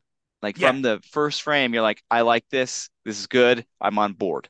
Yeah, And And nowadays everything feels like fucking IKEA. It's like Yeah. the same. It's all just the same shit. It's all just like everything's like and it's like we were talking about earlier with like video games, our movies, are it's all just capitalism. It's all just like it's and this is like the yeah this to me just strikes me as like one of the last stands in 2010 of like the tradition like we go to the movies it doesn't have to be yeah. some insane event it Mhm. should just be good and, And- we go and- see we go to see our stars we go to see like a, a good yarn and good night was had by all Well, and it's like the last time that like you know it feels like like the like the IP wasn't the most important aspect because that's the true problem nowadays is that's like it feels like the draw is has to be the IP. Even the movies that are ostensibly not IP driven films for adults are now IP driven films for adults. Like even like the you know the rare non fucking Marvel movies we get are about the creation of the fucking Nike like you know the Michael yeah, the yeah. and that's nothing wrong with like- that. But it's also like a familiar news story. Though it is interesting just how pro Nike and capitalism that movie is. Oh, all of them, dude. Well, there's the Flaming Hot Cheeto one. Blackberry's good because Blackberry is like social networky, which I appreciate. That movie kind of ends with like a downfall, and it's a very and what's nice about that movie. Oh man, I mean, yeah, like- Air Air is really about how rad everyone who worked at the original workers at Nike were. yeah, oh yeah, Nike. That's a great cut. No problems with that. So- I was talking to my brother about it, like, how good is Matt Damon? oh, he rules. like he's so good. And in that movie, like it's so like the script is like puts you in the right like the right hand. So Matt Damon downplays everything. And I looked at Jen when they get get the Jordans into the Mhm. in the boardroom, and I go, "This is why Matt Damon signed on to this movie. Just wait, like a couple minutes. They're gonna be really down on their luck, and he's gonna get to do the big speech." And he hits a home run on that speech. Like, it, like Oh. speech is super well written. It's well cut together, and Damon like sells the crap out of it. Like, okay, I would sign with Nike. I need to, yeah, no, I still need to watch and like, it's like, and well, one thing I love about Ben Affleck too is he appreciates uh Chris Messina, Oh yeah, he- uh, yeah. I like Chris Great Messina a lot. Yeah, Chris and Messina, yeah. but it was so fun. So we were talking. They were talking about the Pure Cinema podcast, but like, like there, somebody comes up to Ben Affleck and goes, "So what 1980s songs do you want for the soundtrack?" And Ben Affleck's like, "All of them." like, like every every, song. yeah, every song that came out in the 1980s is in this movie. It's like, oh wow, we've listened to half of the discography of the Smiths. Yeah, this movie's only an hour and a half long. know, This is incredible. Yeah, it's wild. It's wild. It's a, I, but it, you know, it was a, it was a lovely way to spend it. The mindless way to spend Yeah, it. like like I'm gonna watch the Frito movie. I'm gonna watch all these. I'll eat it too. I Yeah. although I don't know if Frito movie will reach the heights of uh, Air. They probably not if the dough air did. like yeah. Oh boy. Air is an expensive movie. Like for what Oh, it- for no. a corporate boardroom movie, it's an expensive movie. Mm, But I mean you know, why not? Who cares? Spend Hey, it. Ergo, rather than spend it on that than like um yeah. Transformers: Pride of the. Manimals or whatever the fuck. yeah. You thought, boy, isn't it like what if your cheeseburger was a robot? and it's the next step. That's yeah, your food. It's like hello, uh, and I'm gonna do a rap for you. What? I'm played by Tom Kenny. Like, oh no, don't So- rap. But in tip, like to get back to our story here, in typical Tony fashion, He Mhm. doesn't he doesn't actually let like he's like I'm gonna keep moving forward. I got Mhm. And Tony had between 2010 and his passing a Mm-hmm. lot of, in 2012 a lot of projects in the hopper Mhm.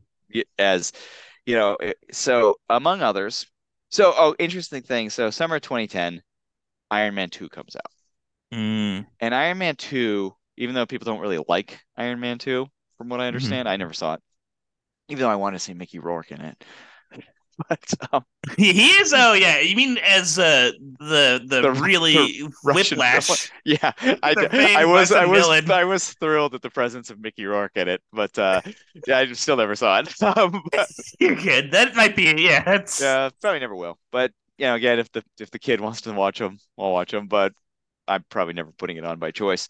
Uh, but it was like the sea change. So one of the projects Tony was working on was a comic book adaptation of something called Nemesis. Oh yeah, I've I've I haven't read it, but I've, it's Mark Millar. It's the guy who did Yeah, Kick-Ass. yeah. So it's from that kick-ass wanted Kingsman Oh man, kind of style. wanted. which briefly had that moment of like, Oh, what if like it was a comic book movie, but it, they like said fuck. Like, yeah. What if uh you saw a single boob? yeah, yeah. Nothing more. Nothing more. Yeah. And it was played for more like comedy purposes than like actually being sexy. Yeah, a boob? What the hell? Uh, I've what? Get it away! Ah! so he was working on Nemesis. He was working on a um John Grisham adaptation that was supposed to star Shia LaBeouf. Uh, Mm. called uh, The Associate, a very John Grisham title if there ever was one. They were looking at a, like a crime a crime picture called Hell's Angels, another Mm. crime picture called uh, Potsdamer Platz, uh, or New Jersey organized crime thriller, which was supposed to star Mickey Rourke, which was God, man. I know missed the vote there. But the two kind of biggest. Oh, he produced The Grey, the uh, Joe Oh, Car- speaking of Joe really? Carnahan movie, which Yeah. is The Grey might as well have been a Tony Scott movie. Well, Like, like, it's a very Tony picture if there ever was feel like- one. Carnahan kind of is like the spiritual successor. Uh, in my Yeah, opinion. he's one. Yeah, he's one of them, like that muscular, hmm male-oriented Yeah. action guy, and the other guy, of course, the spiritual successor is our guy Antoine Fuqua. who Mm, does this yes. stuff and and you know equally bonus Antoine Fuqua has a long-standing relationship with Denzel Washington which True, true. know he follows it- that. He definitely lights. Yeah, keeps that spark alive for sure. yeah he absolutely keeps that spark alive and it's it's um but the big projects that that they were taking a look at was um oh there was another movie called um Narco Sub which is about a submarine transporting man. drugs. There was another movie called Lucky Strike about dirty DEA agents that was supposed to star Vince Vaughn. I think Vince Vaughn would have fit in well within Tony's milieu. Yeah, oh, hundred percent. Uh, I- you know what? It is like fascinating. This is, gives does give you insight to how many like how hard. I feel like it's an insight to how many like like plates people are spinning in Hollywood and how hard it is to get a project started. I know, like, and that's why it's like, and Tony wants to work just like his brother. So it's yeah, like whatever one, basically, it's like whatever one comes to the forefront, like whatever one we get done, like in time right and like get the right people for. Um, he briefly dabbled in the idea of a Warriors remake.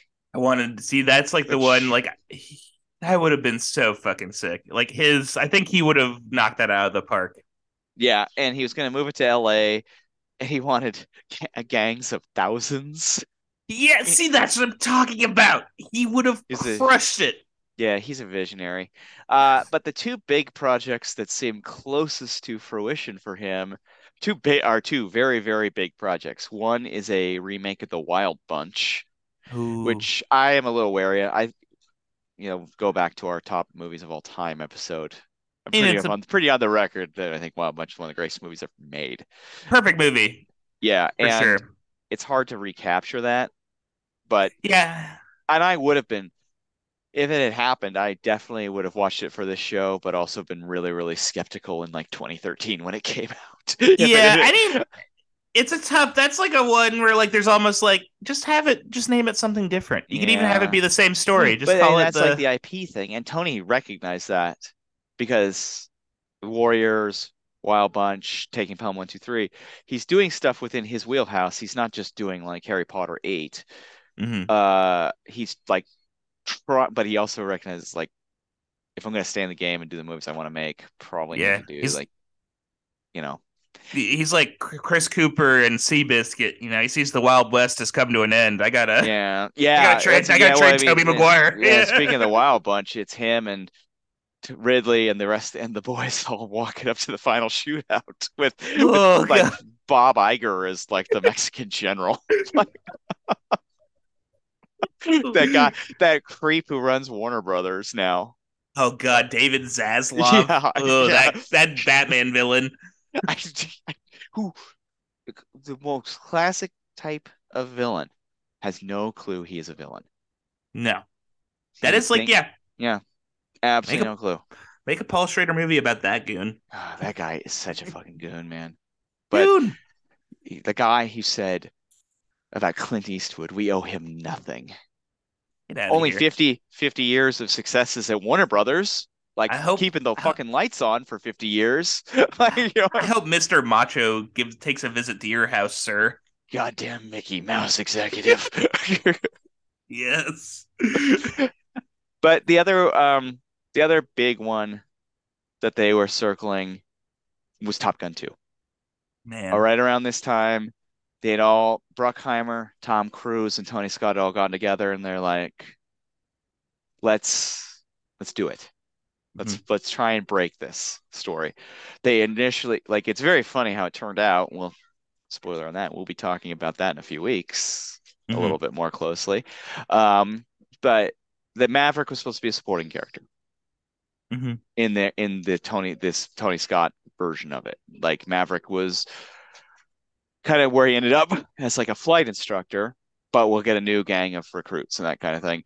Obviously, for a variety of reasons, Maverick is pushed completely to the forefront in the finished product that came out last year. And to the point where it's like, no, not only is he the instructor, he's still the best pilot, and he still needs to lead the mission. Like, yeah, he is. It is a hundred percent like it's his film in like in, in 58 entirety. year this 58 year old man who's like making these 22 year olds look like weaklings. Yeah. Oh, Yeah, it's it's his thing. And it's it's it's to- I mean, and yeah, like we said, we'll talk more about Top Gun Maverick in a few weeks. But Mhm. I don't know what Tony would have done. I don't think it would have been as um completely I think it would have had the nostalgia factor, which would have gotten asses in the seats. But I Mhm. don't think it would have been the like utterly classical homage. homage that it, you know, brilliantly put together, but still like like Kosinski just decides I'm gonna just shoot it like a painter. We're, we're gonna cut it tight. Yeah. We're gonna rely completely on these Tom Cruise close-ups. Got Claudio Miranda as DP. Like, yeah, Yeah, gotta let Yeah, him it's sing. The slickest like traditional movie imaginable. Man, but then don't you God, this is the thing that's so sad because like imagine like a Top Gun movie directed looked, by Tony Scott. like Unstoppable. new style Yeah. Tony Scott. Yeah, because it would have been. Top Gun. He, yeah. I don't. I think he still would have shot it like like He's- Unstoppable or Deja Vu or something. because he like that. doesn't feel beholden to uh you know his previous works No. and he doesn't feel beholden well and here's the thing he's not doesn't feel beholden to Tom Cruise he has enough like raised Yeah. himself as like a director that he wouldn't have he, to like he would not have done the idolatory like tribute to Tom Cruise yeah because Tom Cruise also Kosinski and Chris Christopher McQuarrie, Yeah. and Jerry Bruckheimer. We'll talk about again. It needed a big hit. He hadn't had a big hit in Yeah. quite a while.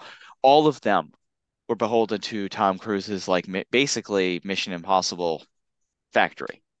Mhm. You know, and he's essentially the also he is the biggest star on earth I would say right now like on it with him and Leo I guess like but even It's a different thing though. It's like Tom Cruise barely at like Leo plays parts.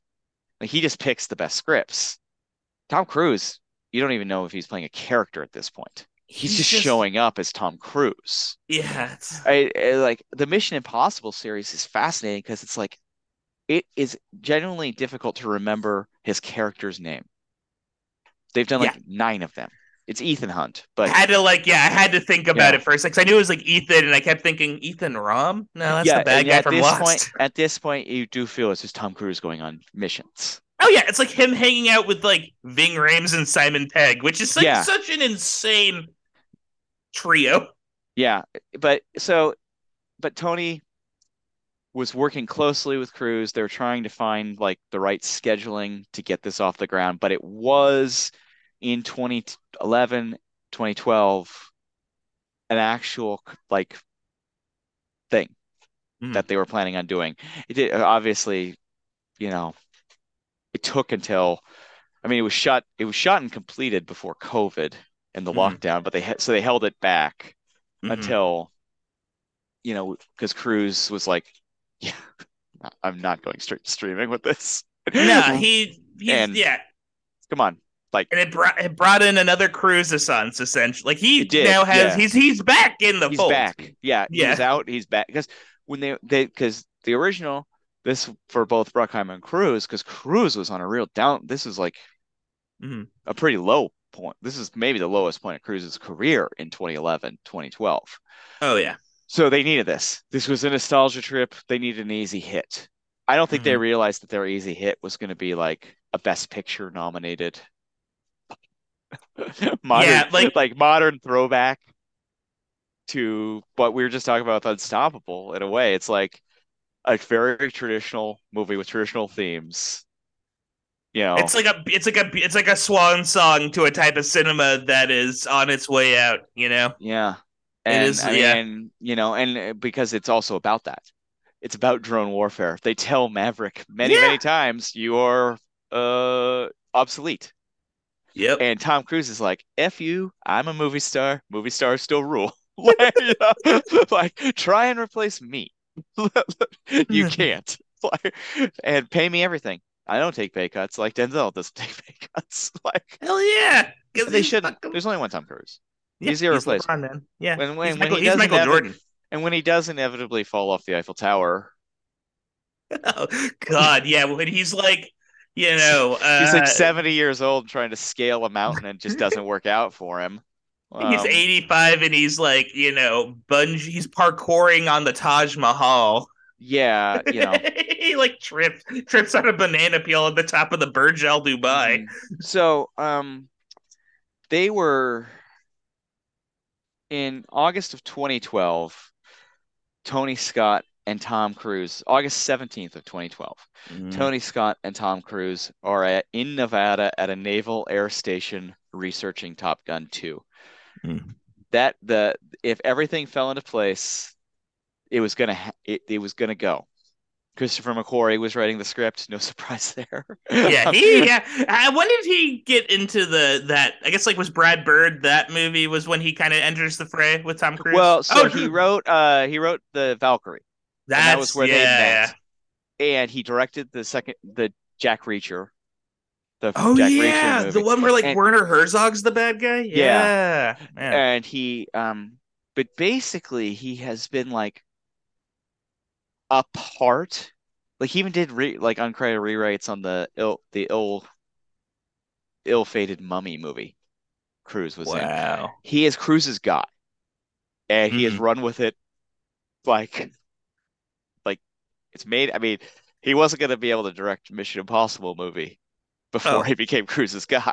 Like Man, I mean, he's found the perfect niche. Like, what a like, what a you know shark to be a remora upon. And I say Yeah. that like I'm not saying that he's like you know, no, but I like think he's he I think he's a great writer, a really intelligent guy. hundred. well Well, he wrote usual. too. Yeah, he wrote Yeah, he usual wrote Usual suspects. Suspects. He Yeah, wrote The Way- The Way the Gun, if you haven't seen that, his directorial debut is a really cool movie. Really like really mean spirited like neo western type deal. It's Ryan Phillippe and Benicio del Toro. yeah, and I've James heard of this movie.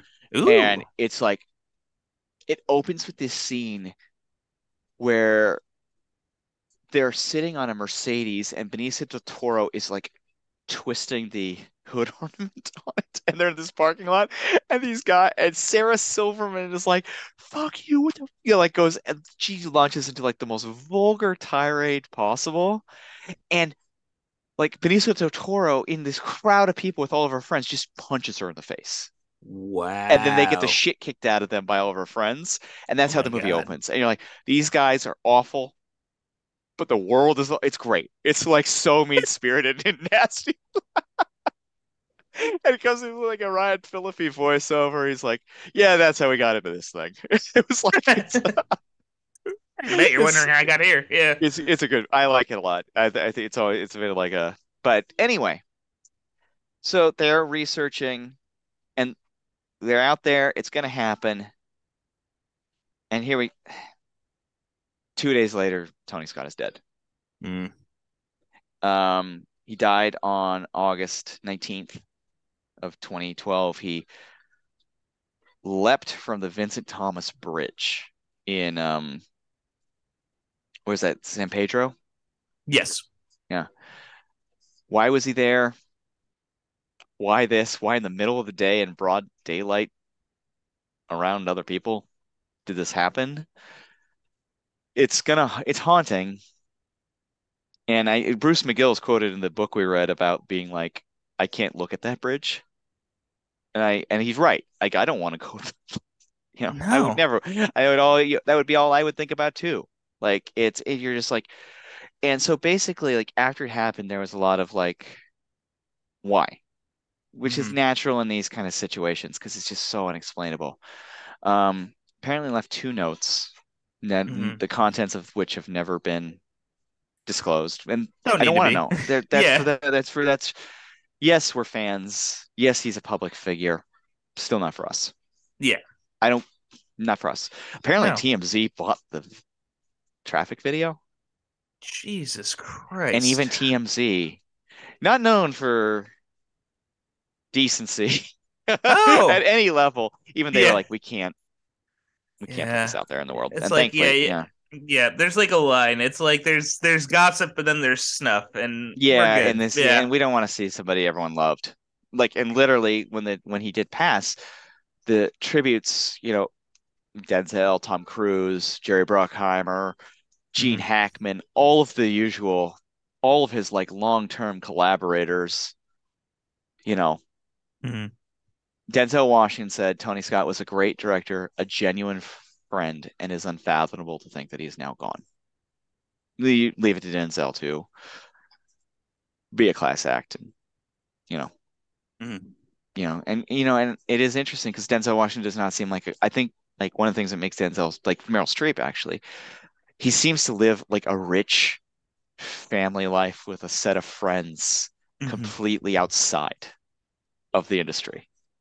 Yeah, he is very. he doesn't strike me as a guy who like, oh, I made friends on set. Like I do, I, do- I do my job, then I go home, is Mhm. what he what he does. It does seem like his relationship with Tony Scott was a genuine friendship. Like they did expand it to beyond that, and it does seem like Tony Scott had that quality across Everyone- the board. Yeah, everyone loved him, and he's like seemed like one of those guys that would like you know. Well, he's like you know we go back to when we first were introduced to him. He's like climbing. He's willing to scale that mount, uh, that canyon with those executives. Mm-hmm. He's like filled with all this vim and vigor, and his vim and vigor kind of infects everyone else in a positive way.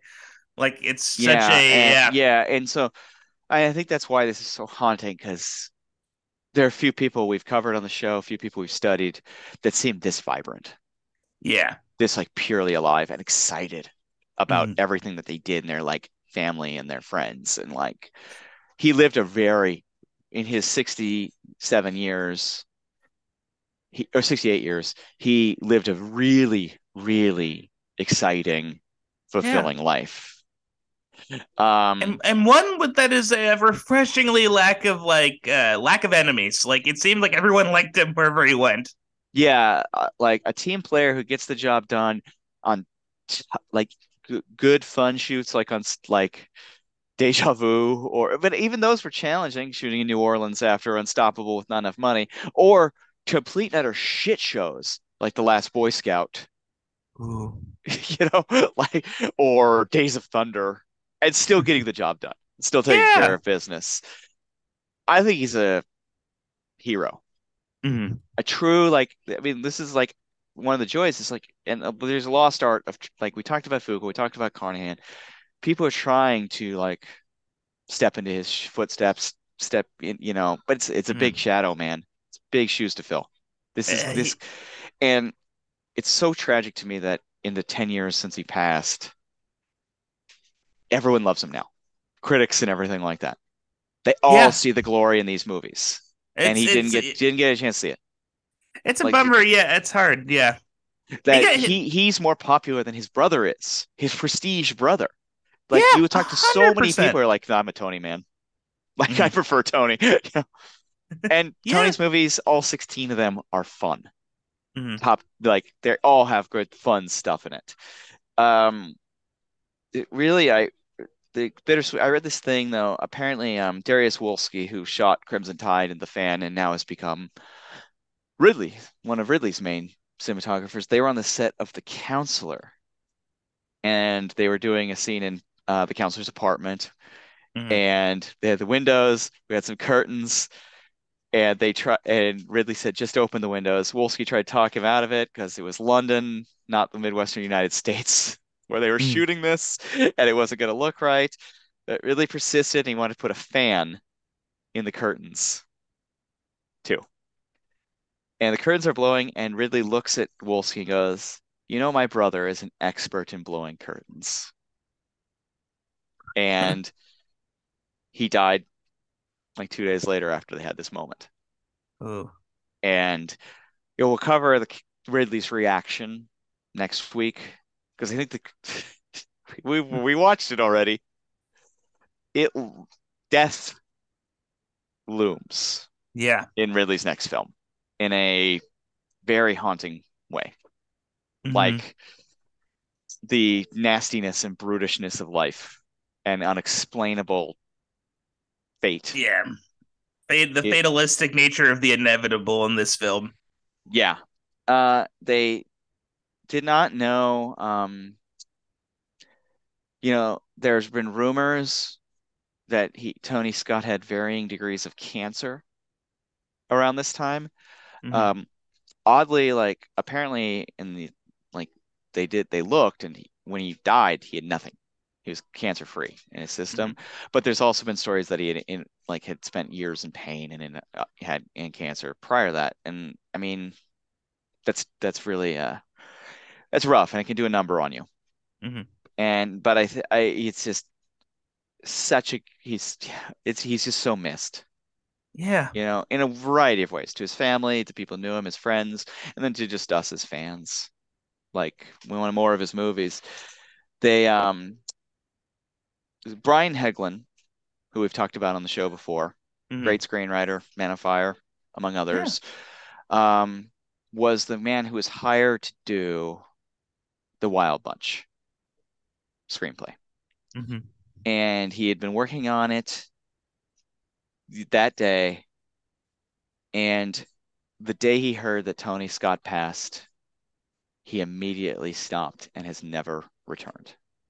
Wow. and he made apparently made it to page 68 and it's or page 46 and that wild bunch script is on page 46 forever after this date because he was just like I can't do it without this guy and they all felt that way up to, and that's why you know Top Gun 2 took another almost 10 years so well, find it's its crazy. way and the Yeah. first first card in the credits at the end of the movie is a dedication to Tony Scott Mhm. and you know well deserved i mean i like cheered at the theater when Yeah. when it came up i was like you know i was happy to see that and you know his he looms large Mhm. In all of you know everything uh both counselor and uh Go- exodus gods and kings are dedicated to tony scott as well Nice. and uh when tony when ridley won best uh picture for the martian at the golden globes most of his speech was a dedication to Tony. And I think like Ridley is a taciturn, tough man, hmm but he loved his little brother. You know, they have a real close competitive spirit, a beautiful relationship with Mhm. each other, and it's He's just so so sad. Little artist brother. Yeah. Yeah, and just you know, there's a lot. You know, the other guy we could say is kind of in the shadow is Michael Bay of Mhm. Tony Scott, but none of them have his like. You know what I like is um his soul, Yeah. soulfulness, human, There's like- human. There's human quality even to his roughest movies. And there's yeah, and there's like there's an em- fil- the films are it feels empathetic to a certain degree. Like yeah, there's a texture. Like the people feel real. It's he's not a, like he's a curious, excited man made Yeah. these movies. and well, he- he's able to make these people feel real and soulful while simultaneously maintaining the craft side of things, Yeah. which is like really that's such a hard thing to do in my opinion. I think nowadays it's just like most people are either one or the other. There's not that many people that I think can like check off both of those like boxes completely, and he's one of the hmm. few guys that can do that. And yeah, and seem to bring everyone in. I mean, even think about those stories about inviting Quentin Tarantino, video store clerk, to come hang out on set. Man, Like, it's really, yeah, it's sad. It's, it's very sad. it's brutal. I, I'm glad that we get a chance to celebrate his movies. I'm glad that everyone, everyone does seem to be on the same page now. I think Yeah. there are a few of Tony Scott skeptics, but most people are like, these movies rock. oh yeah, and- I- We get 16 joyous movies that are readily available mhm. everywhere to check a look at. So, uh, let's say we count them down. yeah. Oh man, Do this Mine- thing to close out this episode with a little bit of a listicle. yeah. What Tony Random- Scott movie are you? Uh, oh no, I got revenge. Oh boy. I'm. Sorry. I, I need to see. Oh, uh, Spy Game. Oh no. So we're gonna count down from 16 to 1. Preferential order. These are favorites. We're not declaring best. We're just declaring favorites, I think, here. Um, this was tough.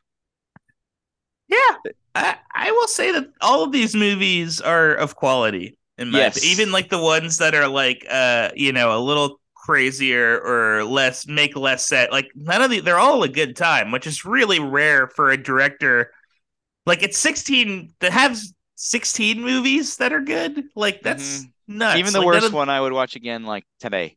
Yeah. Oh, if it was suggested to me. Yeah. Um, so I'll start us off. Number 16 for me, Mm, The Fan. totally fair. Um, Yeah, it's just it's the I think it's the weakling. it's it's the wonkiest movie out of the group, but there's still like amazing stuff. Like I mean, they still have like a knife fight on a baseball field in a torrential rainstorm. I mean, oh yeah. Benicio Bobby. del Toro is still killed in a sauna by Robert De Niro in a full suit, sweating his ass off. Like, Yeah, Robert De Niro kills a giant cartoon bug so intensely that a Hasidic guy with a it's like chihuahua that, I'm getting out of yeah, this place is spooky. yeah, while while like a remix of Nine Inch Nails is closer is playing. Incredible. What do you got 16? Oh man, so this is my first really controversial choice, I think, because I'm with you with the fan. Uh, The fan might be the worst movie on the list for sure. I'm with you there, but for some reason, this is the movie that I just remember the least. Like it just didn't have a. Uh, despite like I remember liking it when I watched it, but and I tried to get a second viewing in it, but just for the life of me, this movie just kind of like. Just went through one ear and not the other. I guess there's. I'm putting Days of Thunder. The Oh, big, yeah. I just for some reason this movie has no Yeah, staying mean, power with It's it's it's a nothing movie. It's like eating a it's like eating a sleeve of Pringles. Yeah and uh, dude and hey I love a sleeve of Pringles And I say Give- that as a guy who's got this ranked pretty high. yeah I I like uh, but it just for some reason it's just um has no yeah it just doesn't I don't remember like anything of it it's just it's a non-entity to me for a minute makes but it's sense. still It, it's a yeah. weird like I mean, it's a weird like attempt at Top Gun, but not and everything is a little more half-assed than Top Gun. Yeah, that's the thing. I think it's just like it's like a Top Gun. It hits such a particular like stride for me. It's such a perfect mix, and it's like if you just like if one thing is just a little too much or too less, like you know, I think like Top Gun's like just the right amount of nondescript and the right, but but with the right amount of weird specifics, where like everything just. I don't know, sings, and Yeah. and then, like in Days of Thunder sings too. Uh, you know, I'm There's being still a some little goofy, fun stuff in it, but it, Oh, yeah, yeah. I mean, like we said, we like all of these movies. It's just No, yeah. yeah. Uh, 15 for me is my opinion his most forgettable movie, and this is Spy Game. Ooh, yeah. Uh, Spy Game's fine. Mm. Like the fan is at least weird. Like fan is like not a. I don't think fan is a particularly good movie, but it's goofy as hell. Yeah, Spy Game a- doesn't even get goofy. Like, it's it, it just doesn't have like I feel you. I feel you. I'm Yeah. with you. yeah, you know, I mean, it's it's fine, and I would watch it again today, like I said. But it's like, it's fine. What do you have at Right.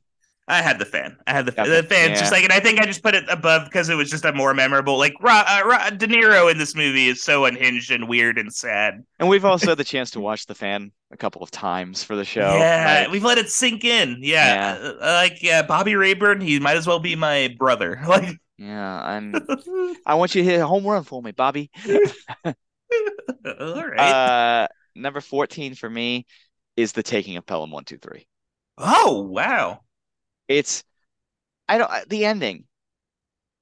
Like, Yeah. I don't. I that's why it sticks out to me. I just don't really buy the ending. I think it, uh, I like it. I think it's really Mhm. fun up until that point, but I think it's like I, I it's my least favorite of the Denzel collaborations, too. Interesting. That is So- uh yeah, that is uh, that's uh fascinating. Interesting. Um I'm with you. Uh 14 spy game. Uh it's Yeah. just yeah, I'm with you. Boring. It's a boring, Yeah. you know, it's not it's not bad. It's just Yeah. Robert Redford charming. Robert Redford's really good in it. I think Brad Pitt's kind of wasted in it. Mhm, I don't think I think he's a little underwritten, mhm. and Brad can't, even with all the charms of Brad Pitt, can't really Yeah. give that guy a lot of life. It's yeah, it, it just it's a tough situation to be in. You Yeah, really I think can't- it's yeah. I think it, but it, it things are straight, you know, with some differential. I think that we can agree, fan Spy Gamer, the weakest yes. Yeah, out I'm of with his you. movies. Yeah. I'm with you. Number 13 for me is Beverly Hills Cop 2. Mm. Um, I kept thinking back on how it's like it's really well directed, mhm. but it's again like what you're saying with Days of Thunder. It's like I we saw Beverly Hills Cop 1. Beverly Hills Cop 1 has all of that, but it's better. It's funner yeah. and it's like more alive. This is like they're kind of it already feels a little long in the tooth even by the second one. It's like wait, he's back and Beverly is like uh, and his jokes aren't like absolutely like transcendently crushing it Nah. as But the, it's like, it's still awesome. It's still a Yeah. super fun time. I love the Alphabet Murders. I love the Beverly Hills Gun Club. I love the ending. I love Rosewood being a total lunatic gun nut. And they love that scene where they go to his house, just like roast him, but all of his stuff, like his Oh, yeah. plants and his pets and like every, you know, it's and his- ludicrous. yeah. Like there's like and Tony's direction, like I like how slick it is. Like if like the Yeah. first Beverly Hills Cop is like Martin Brest playing in like a post 1970s kind of milieu, like gritty ass Det- Detroit and that kind of thing. Mhm. Beverly Hills Cop 2 is like coke coked out 80s Beverly Hills. Yeah, this is Reagan's Los Angeles. Yes. Yeah. And so like and then comes then Beverly Hills Cop 1 is like vastly superior movie. But oh, like yeah, two is a lightning in a bottle. Two is a really fun time. yeah. Um, but I just think it's like it's not as interesting. It definitely feels like we just got to put together a hit and like recreate the magic It- of the original. it's like one of the few Scotts where it kind of feels like, okay, we've got like these great talented. It's like all these talented people. We don't really have a script. Let's just see what happens. And then, you know, and they're like with Days of Thunder, they're dealing with the increasingly unhinged Don Simpson still. Yeah, he's around. Yeah, and you can see his his greasy fingerprints are all things over things this get a little slicker and smoother after he's gone, as we've Yeah. covered in our other Bruckheimer episodes. Got that Don Simpson sheen. The Don Simpson sheen, which is a dusty layer of cocaine. like, yeah, the powder, the powdery sheen. uh, what do you have at 13? 13 uh i have a little movie called domino Nah, yeah i i like uh i like domino it's really I think it's just like the most it's his most all the- divisive. It's his most divisive movie. yeah and it's just it's very like um it's i think it's just like a hair too frenetic for my personal tastes it's Yeah. really cool there's a lot of crazy stuff that happens and it's kind of like yeah. I mean, you have to tip your hat to the the madness of it. yeah, the insane, like yeah, the the madness. I give it like a ten out of ten, but like yeah, it's just stars. like ten but it's, 10 it's also completely incoherent and insane. yeah, it's just totally. It's yeah, it's a. It can be. Uh, it's a rough. Although hey, Ian Ziering in it, he was having a fun time. Yeah, I mean the yeah our 3D reality television of that era. That was a fun episode. like I enjoyed that. one. yeah, it was fun. Yeah, there's cool stuff, and like I, I definitely like it more than like I thought. I I, see would. where Like, like this that's I think this is his movie that can kind of drift depending on your taste. Mhm. From a high-end Scott to 16 spot for some people, I'm sure.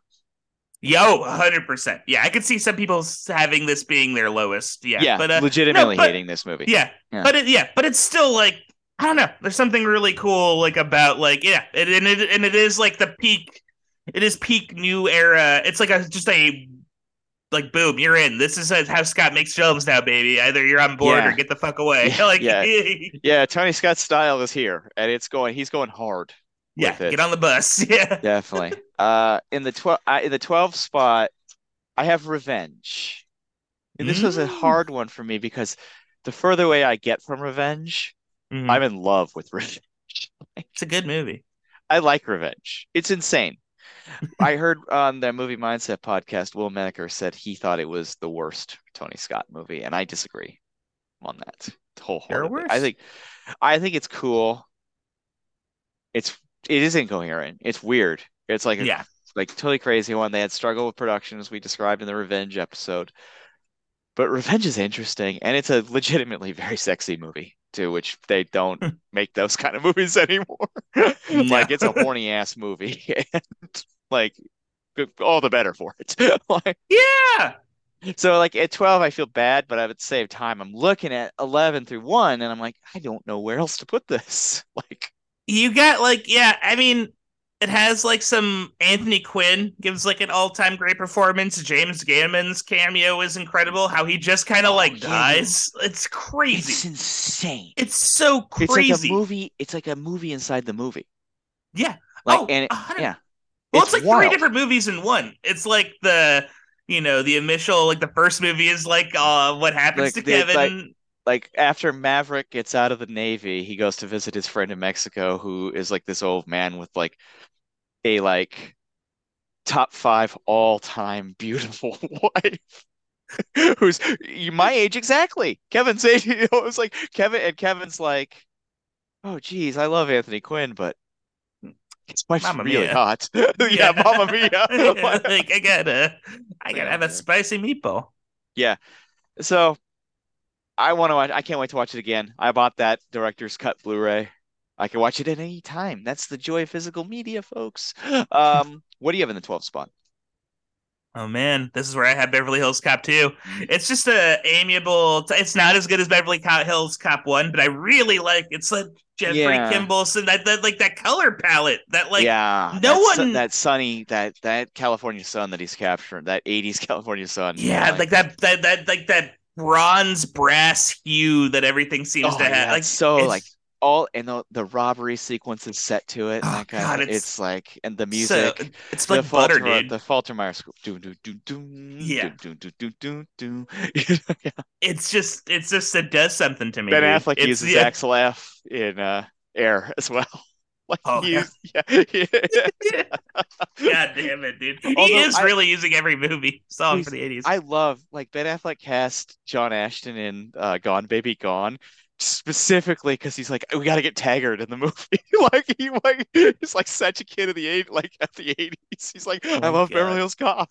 Like it's he's well also Ben Affleck is of course a Brestian oh yeah. man himself is Larry Mm. the titular Larry Gigli.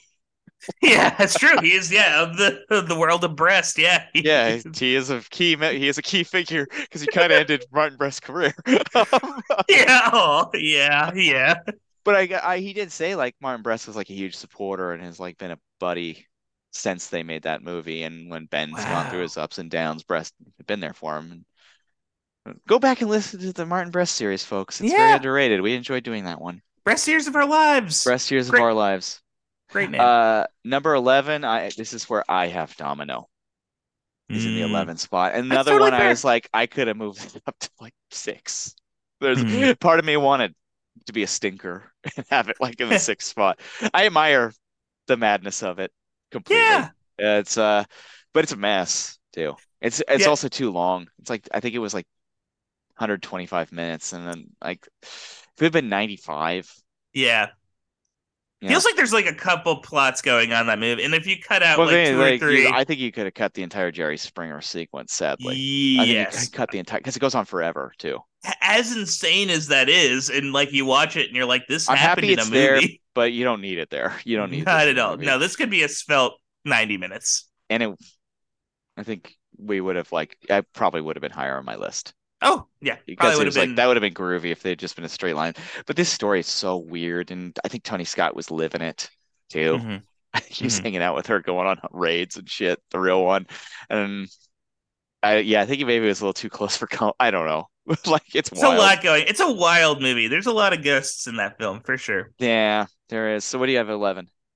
Eleven. Oh man, this is our boy taking a Pelham one two three. I really, you know what? It's one of those movies that like, it's. uh I do agree with you. The ending's a bit of a cop out, but uh John Travolta up until the end gives a tour de force. Tour de force. I wish that John Travolta and Tony Scott did more stuff together. I know, and it's in it's in line with what Jason Momoa is doing in the new Fast. yes, Which hundred. I think we we admire when we see that in a movie. Like, just like I'm not. This isn't high art, man. I'm not in fucking Lincoln. Yeah, You know, like- I'm not. Yeah, I'm not playing. I'm not playing a senator with Yeah. Lee Pace. Like, Yeah.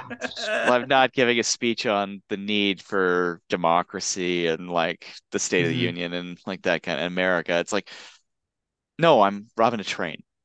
yeah. You gotta twirl that mustache, dude. Yeah, mustache twirling is fun, and you're right. John Travolta does it heroically in the Taking Yeah. of Pelham One Two Three remake, but also it's you know the flimsiest of the Denzel collaborations, I would say. Yeah, I'm with you. I think you're right. I think there is a. um It's just uh Although, like, I like his character a lot, and like, I think his character had like the whole thing where you find out that he's like kind of had like He's a, cr- a scandal. yeah, I like that. I but I also think it's like dropped a little too fast. Yeah, they immediately kind of rectify things, and like, yeah, it's yeah, pretty and I, quick. it's and I wish that very like tidily like handled. It's like the thing with Chris Pine in Unstoppable. It's like that, which I think is handled better. But yeah, in this one, it's like, no, never mind. You're a hero. yeah, you have the Yeah. key to the city. You're like, yeah.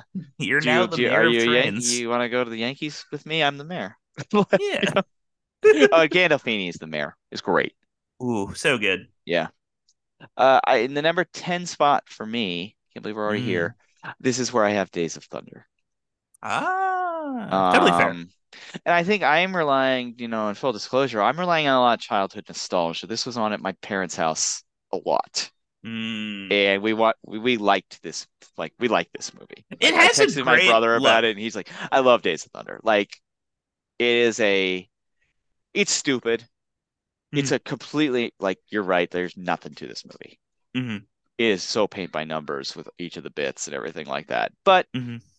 it's still very satisfying. Get a fun John C, young John C. Reilly. Michael Yeah. Rooker is really fun in it as Rowdy is great in it. Burns, one of the great some of the great character names. Cole Trickle and Rowdy Burns, like Well, you can't really top. You can't really like Don Simpson as a race car driver. I'm glad he's back, and I hope to beat him. the tour de force performance. The Tour de force, like, like and the weirdness of the production. That was a Oh man. I, we had a lot of downloads for that one. People liked that episode, and they were, that was that was a fun one to cover. Oh, for sure. It was a lot of fun. that that insane episode. Yeah, I liked I like it. I watched it again recently. I just bought it on video. I like Days of Thunder. It's a good movie. I need if I had watched it again. I like there was a point where like uh, I watched The Hunger and then I wanted to rewatch Days of Thunder too. And I feel like if I had rewatched it, maybe maybe it would have Mhm. gone up a little higher. I don't know. What do you have in the 10 spot? Ooh, a little movie called Deja Vu. Oh, Man, this is good. this is the one I want to rewatch. I want to take another look at Deja Vu. It is a wild. It is a is flawed cool. movie. It's Yeah, but it's cool though. cool. It is a Yeah. flawed movie, but it is a good movie. It's a lot of fun. I liked it way more. So I did not like it when I watched it in theaters initially, but like yeah, but like watching it a second time and then kind of having like the context of like Tony Scott's like what he was trying to achieve and just like seeing it in it's it's as, a damn it's a damn hoot. Like it's a hoot. yeah, is it like a hoot of a movie. Is it is it beyond stupid? Yeah, sure. it's, it's, it's dorky and dumb, and it, It but it's so it's really fun. Yeah, and it's a fun, and it's like, yeah, and I say this, yeah, it's an enjoyable film. It's like really, it's a, it's a turn your brain off and have a hell of a time. He does a car chase That car chase with like really a crazy VR headset. It's awesome. So Jim nuts. Jim, It's Jim, so Caviezel, nuts. Jim Caviezel is a ridiculous villain. It's you. It's as Adam Goldberg as the nerd tech guy. Val Kilmer. I mean, it's great. Like yeah, it's it's Oh, it's it's so much. completely disallowing with the scene where they're like watching her naked in the shower, and everyone's like, hmm, "Should we be doing this?" Uh, I think so. Uh, the CIA, Uh, of course. uh, it dovetails nicely. Deja Vu is my number nine movie. Ooh, nice, Uh, nice. and yeah, I, I and it moved up. It was Mm-hmm. actually uh, originally behind Revenge. It was one of the big Mm. moves that I made. But I'm thinking, like I said, I'm thinking back fondly on Deja Vu. It's a good movie. It's a lot of fun. I think it's like such a um and it's like so much. I feel like it had like got drubbed so much. It did not deserve the drubbing. Yeah, I think yeah, I think it's just like you go in you have to go into that movie and just like it's a vibe. it's finding don't- itself too. It's finding Yeah. its audience. It's it's a goofy, fun time. I enjoyed it. Mhm. What do you What do you have at nine? Ooh, number 9. Uh this is where I have revenge. Uh Okay. I re- I like I like uh late uh that era of like I like the cinematography of that like of of that era of Tony Scott. That's kind of like my favorite like aesthetic for him and like The the, the, the, uh, Top Gun, Beverly Hills Cop two. Era. yeah, yeah Yeah. that whole yeah that 80 80s Scott. That is like Yeah. kind of like yeah pr- uh, post yeah from like I feel like Last Boy Scout's kind of like the last one maybe of that yeah, style. I would say Uh, Last Boy Scout or True Romance. yeah the, la- the last of that kind of California style. yeah ooh there Let's we call go it a Cal- California style. California style. Getting slammed here. Oh Sorry. no. She's all throwing the the kid is throwing a throwing a drawing board at me. Oh, no. What, any Why good drawings? hi, and she said hi. yeah. We'll get lunch in just a sec here. Um, I have in the uh, eight spot the hunger is where I put it. Um, I like the hunger. I think it's like it's so different thematically Mhm. from like every other thing he did. It might be close, really close to his heart too. Mm-hmm. But um, when I watch a Tony Scott picture, You I want I don't ambiguous sad vampires or race car drivers. you want to you want to you want you want that I want that. to be I want the. I want the macho shit. I Yeah, want, like, look, you know, like, look this want is a, it, this. This is the A spot. This is like a really prime spot. Like I'm not. I No, like this movie. I that's think good. It's a good rules. money spot. It's a good money spot. Am I gonna choose the Hunger of the Last Boy Scout as a rewatch? Yeah. I, I know where I'm leaning. I'm gonna. Yeah, I'm watching the Last Boy Scout. Like the only time you want to see a vampire in a David in a Tony Scott movie is when that vampire is trying to figure out how to drive a motorcycle up a train in like- Antarctica. yeah, with like a police car inexplicably flipping behind it. yes, while a helicopter is Yeah. like the local Antarctic news is filming it's, yeah, this. it's all being covered deeply by the news in voiceovers that are letting us know everything that's going on. Dracula is about to ride. About to We've drive. just gotten we've just gotten word the uh, souped up snowmobile driver is Dracula. Dracula's a local of Pennsylvania. His father works in the wielding union. a 600 year veteran of vampirism. Still can't get his union card, but he's there. yeah, his his two daughters work at Hooters. Yeah, he he's he has not been fostered over into the union somehow. This young upstart like Robert what's Robert Edward? Twilight. Robert got his, Edward. yeah, Robert Edward got his union card right away. yeah, Robbie Eddie. Sad Brad Pitt in an interview with the vampire, he got his union card. Like Dracula though, just can't find his way. Oh, it's such a yeah, bummer. Too a bad. for-. Dracula is like doing his best. Dra- Like, yeah, he's Drac- putting the he's putting the man hours. He's worked his way up Mhm. up and it- that union I we are pro union on this show, so That's Dracula's Dracula's a scab or something. Dracula's yeah, no, Dracula ends up working at a fast food Yeah. yes, Dracula's working, but I like this movie. I think it's really groovy. I can't wait to watch it again. yeah. I just like that muscular Denzel Yeah, oriented side. like- I just like, like- you know that uh, felt like he he didn't. It, this feels like the least Tony movie, Mhm. despite the fact it does have billowing curtains and weird sexuality and Yeah. everything like that. It does feel like very different from like what I have coming up. We'll put it that way. Right. It's not like um it doesn't fit yeah, it doesn't fit into any of the boxes that he would like make for himself. Yeah, I think this movie's great too. I think this is a five star movie, by the way. Oh, for sure. But, it's a um, banger. I love the yeah, eight. So what do you got for eight? Ooh, number eight. After revenge, I have uh Enemy of the State. Mm-hmm. Number eight. Good, great, great movie. Just a solid. This is like the platonic ideal of I'm on. It's TNT. It's like Sunday at 2 p.m. I have a hangover. Uh, and you and you want to know some drama. yes, I want to Yeah. know some drama. Is the closer on?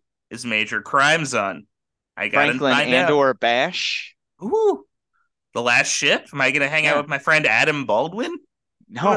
I'm gonna watch gotta- this um really slick mainstream upgraded remake of the conversation without any of the ambiguity that made the conversation a masterpiece. Yeah, exactly. Like, does he somehow make the Gene Hackman's character in the conversation like uh more of a human, like a human being that you could like conceivably see yourself like having a conversation with without like Going to Getting, the like- beach with with your pale ass legs. God, he has the palest grand.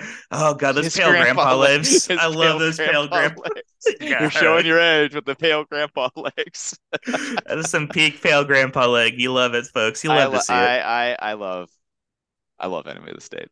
I It's love a it. good. It's a It's such a banger. good time. What a what a fun movie. Just like good a perfect. spot. Yeah. And this is the this is the Enemy of the State range because it's so well made. You got you got to be impressed with it, but it's not like not transcendent, but it's really Yeah. really good. Yeah, it's like yeah, and at this point, like all these movies are like pretty much. I feel like it's just gonna come down to taste. Like they're all pretty Oh, yeah. like comparable in quality. Yeah. Yeah, Uh, number seven for me. This is maybe a controversial, controversially Mm. low for some people. Number seven is where I Mm. have Top Gun. whoa, Uh, that's fine. I, I love Top Gun. I think it's um every time I do see it though, I find it to be kind of slight. In the same way Mm. Days of Thunder is slight, but they just did it first on Top Uh, that's that's Better fair. versions, but it's like it like uh, kind of cruises by. I'm still deeply confused on who they're doing battle with at the end of the movie. I've seen it like a dozen it's- times in my life. It's, it's clearly the enemy. I don't know. You're It's- talking yeah, the yeah, bad guy. It's, the bad ba- guy. Bad guys. the and, force. like, I, I thought this was training. I don't know. Who knows what's going on? I don't It's- get. I don't get how Goose dies still. Like, like what leads them to that? I think they get hit by a bird or something, right? yeah, there's like a malfunction of some kind, and then he hits. I think the, the top- um the romance between Cruise and Kelly McGillis is odd. yeah. Let's call it odd. It's yeah. Well, like hey, that's because the true romance is clearly between Ice and uh, Ice and Mav and, And- and, Mav maybe a and little Goose in there. Mav and yeah, it is a masculine love affair. Yeah. Well, you know, and It's masculine in the ancient Greek sense of the yeah, term. but this is a classic. This is a classic movie. You know, it's a banger. It's, a it's banger. a banger. It's also a banger. But I mean, I was the guy who said Top Gun Maverick was better. I Yeah, I disagree with that. So, with every fiber of my being, I 100% disagree with that, and that's fine. We'll have that conversation when we We'll get, get, to yeah, it. yeah, we might have to rewatch Top Gun going into Yeah, the Top Gun Maverick episode. Do a it's like both. I feel like Top Gun is like like art, and Top Gun Maverick it is art. I'm not saying it's not, but it's like a derivative art. It's not. Yeah. It's not its own so thing. s- it's slick.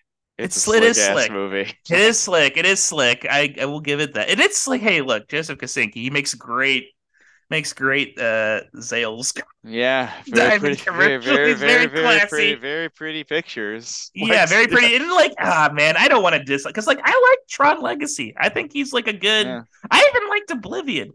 I, I want to see the firefighter one. I think we've talked about we both want to see the firefighter. one. Oh yeah, I- with one with Miles Teller. I do want to see. Yeah, it's so funny that he's found like that's like his muse. It feels like is Miles Teller, which is Da- weird. Damien Chazelle sent Miles Teller to the curb.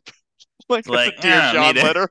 Like, yeah, yeah, have I- fun. Have fun being in a Nicolas Winding Refn miniseries. I, I I met Ryan Gosling and uh he's he's a better star than you. Yeah. Miles no, well, because Miles Teller, he truly did think there was a moment where he thought he was like the second coming. He had that, like, remember that article they made? yeah, well he was supposed to be in La La Land and he got replaced Man, because rightfully so. Ryan Gosling is better in that role than Miles Teller ever could have been. hundred percent. Like, I love That's, that like, I- part is tailor made for a guy of Ryan Gosling's skill set. Well, here's the thing: Miles Teller is like not a He's not fun. no. Well, and he's like a, he's like more of a, like an everyman too. Like But he's he not like also comes Ryan. off, he comes off as a bully. I think. Yeah, a little bit. I think he kind of comes off as a bully. I think he comes off as like a see. I think he can sometimes comes off as a bully, and sometimes he can come Mhm. off as like a kind of like I a like I like love. I like him in Top Gun Maverick. We'll we'll talk about it then. But yeah, it's it is. you know, Yeah. Although I will say the best performance, non Cruise and non Kilmer, it's not it's not Miles Teller. It's a guy, a little guy named Glen Powell. Yeah. Uh, Well, Yeah. that's that. I mean, that's the thing is Miles Teller's looking at the guy across the room who's like a legitimate like movie star, like Yeah, like that's in the making. Like That is the thing. I mean, I, I think that's kind of why I like him though, because it, it's so weird that he's where he's at. He does not Mhm. have the looks. He doesn't have yeah, the yeah, yeah. He's like yeah, like you look at Glen Powell, you're like, oh yeah, this guy's like made it mo- at the movie star factory. Oh yeah, he, they, they they had some spare Hemsworth parts, and they Yeah. created this homunculus, like this hunk homunculus. Yeah, like easy, easy breezy text. Like we took a little bit of a Hemsworth brother, we took a little bit of Matthew McConaughey, and we put him into a blender, we got this guy. sprinkled a little Paul Rudd in there. Yeah, like yeah, we, yeah, we're good. Let's yeah, let's let's Yeah. let's go with this guy. Um, Yep. Uh, what, man, what do you your have at what do you have at seven? uh, seven? Mm. This uh, in the way that like your Top Gun might be controversial, this one might be controversial too. Uh, because and these are all bangers. These next movies, all of these are good. Um, I have True Romance. Yeah. It's a great. It's a great movie. It is um super well made. It's so wild. It is like I think what's impressive about it is it's on paper. I should hate this movie because it's about an annoying comic book nerd that like somehow gets the girl and fulfills all of his horny dreams. it's insane. Like I should fucking hate this movie, but it is impressive that Christian Slater. I think part of it is that Christian Slater is such a He's really well cast. He's the right so- guy for the part. Perfectly cat because he's like he's like a scumbag, but he's also like in a nerd, but he's like believable as like a hunk. He's so because he's like he's a hunk, but he's a hunk in a kind of um was like uh, rel- I mean, he's like his hero, Jack Nicholson. yes Like That's he's a- attractive, but not conventionally attractive. In the same way, like we were just talking about Glen Powell or uh, Chris Pine being conventionally attractive. people. Yeah. Like people that are almost aliens in their attractiveness. Yeah. Like Chris Christian Slater is hundred percent a down to earth and like fun you, like you get a sense that'd be fun to hang out with him. Which is crazy. you're getting your you're, you're getting your ass arrested if you're hanging out with him at this time in his Uh oh no no no no. You're going, yeah. fun and scarecrows. Like you're yeah. gonna be you're gonna be the guy who has who ends up with the real serious drug problem. Yeah, you're gonna find yourself in a Justin Bartha situation. Oh yeah, yeah. You're you're always Justin Bartha if you're hanging with Christian Slater. yeah. That, it's a it's a never ending hangover, brother. Yeah, bro, brother. Brother. Oh man. Uh, six for me is uh, Enemy of the State. That's where I have En- Enemy of the State Yeah. in the sixth spot. I think this is a great movie. Just Mm-hmm. this is a this is a TNT, yeah, TNT classic. Like, Yeah. works. You know, Will Smith and, is great. Uh, Gene Hackman is great. and I do love that. I mean, you'll see when we kind of get to it. Like a lot of the ones toward the top are, for me are like the ones that really like work at a script level Mhm. work at just being like a like that solid like we were just talking about with unstoppable that solid workman like craftsmanship Yeah, like, just like purely. executing in a really groovy way with great stars a good script Yeah, it's like yeah, it's like a just functional, like really supremely. Yeah, every piece works. Yeah. uh what do you got six Number six, uh, I have the hunger here. Uh, I really like the hunger. I like this movie a lot, and I kind of wish that, um, as much as I do love all of the, uh, you know, like, ah, we got to stop this train from hitting a, a vehicle, or you know, I love that stuff. And are yeah, in a kind of- different world, he's making 16 movies like The Hunger. Yeah, which man, uh, it would be, cool. and it- Yeah. yeah, and and I don't want, yeah, I 100% would take this world over that world, but I wouldn't have minded like another like um kind of like a tender Tony Scott. I want to see Yeah. that side. Uh, like Mm. yeah, and it's just uh, also just aesthetically, it's fun. It feels Yeah, like it's a gorgeous movie. oh my god, yeah, it's like a great great look. I love the ending, the It's- insane. Super, so 80s too. Like such a peak, like flashy 80s movie. Oh, and the the intro, that great like oh yeah, the, the Bauhaus. Bauhaus? Yeah, Yeah, that's like one of the that might be an all time. That's in like the easily in the top three Tony Scott intro movie back intros. back when sure. you had the courage to insert a music video directly within the story of your Yeah, movie. and We've that's seen just, it. Bef- we've seen it before. Body double, obviously the best version with Yeah. the relax sequence. oh man, But even the uh any given Sunday, the rap video, right in the middle Oh. that Jamie Foxx does. uh, that is a great. It's really good. It's really Oh good. man, hope he's doing all right. I hope he's doing all right too. We lo- we love we love Jamie Foxx on the Mhm. show. Uh, Academy Academy favorite. Oh for sure. Uh, number five for me, Mhm. The Last Boy Scout. Ooh, in the number five spot. Last Boy Scout kicks ass. I don't know It rules. like It's so good. That, like, mean, see, that- spirited, insane, like Joel Silver special. Like uh, one of the best intros to a movie ever. So ludicrous. The whole football Oh, player uh, pulling the gun on the field. It's just like yeah. is Tony and Shane Black and Joel Silver. Cocaine Dream, Cocaine Haze of a where At their most cynical. at their most nasty and cynical, and you're like, here's this movie. This is how we're gonna open it. What do you think is gonna happen next? It's like I can't wait. Oh my god. Taylor Negron too. Oh Oh, man. he's so good in it. And Bruce Willis, no matter what kind of a pill he was, perfect. Oh. Like He a great one of one of my favorite Bruce characters. Uh, Another I guy we hope Down do- another Out. guy we hope we're doing well. Hope is doing well. We love Bruce Willis too. Oh, for shame. Yeah, for sure. Damon Wayans, Halle Berry, like Bruce was yeah Bruce McGill.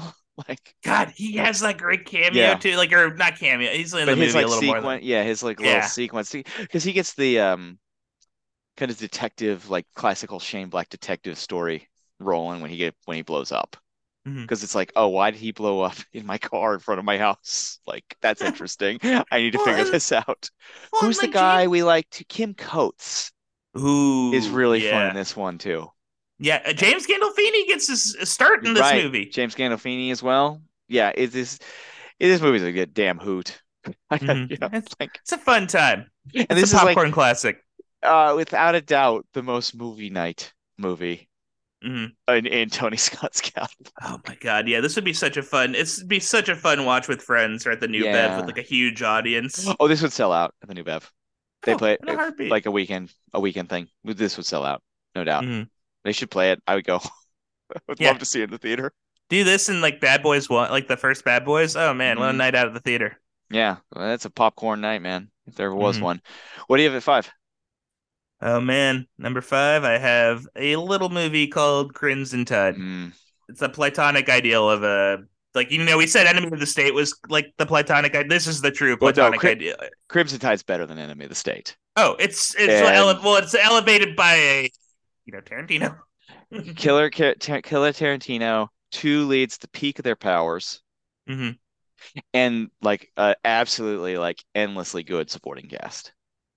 Yeah, everyone just a stacked, just a Stacked murder row. guys. Yeah. oh like- man, like another Tony Scott. There are no ladies in this movie. Um, no, like Viggo, Gandolfini, uh, George that one Dzundza, oh he's uh, so good in this. he's great. Matt Craven, uh, Steve Yeah. Zahn. Like, Mm. yeah, you're right.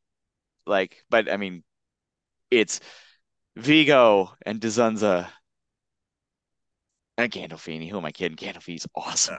Gandolfini rules. He's such a great Yeah. heavy in this. Yeah, I, it's such a good movie. We'll talk Danny about. Danny nucci. Yeah, Danny Nucci, the guy who gets the Silver Surfer speech. Oh man. Uh, it. I love this movie. We'll talk Mhm. about it more in just a moment because I have a little bit higher than you. Uh, four is where I have True Romance. nice. Um, It's a great movie. great. Yeah. It's a perfect movie. It's so good. We go, well, so Charlie Bronson here. I'm like, Dre- Drexl. like, like, just Oh these God. see the one-off scenes that are like one after the other that get more ludicrous, more questionable in co- with the content. And just like everybody from um I mean the the Chris Walken, Dennis Hopper scene, the Sicilian scene is one of the nuttier, more memorable things of all time. oh man. Everything, everything with Gary Oldman. Uh, Brad Pitt's Floyd, So a tr- good. a Well, true delight.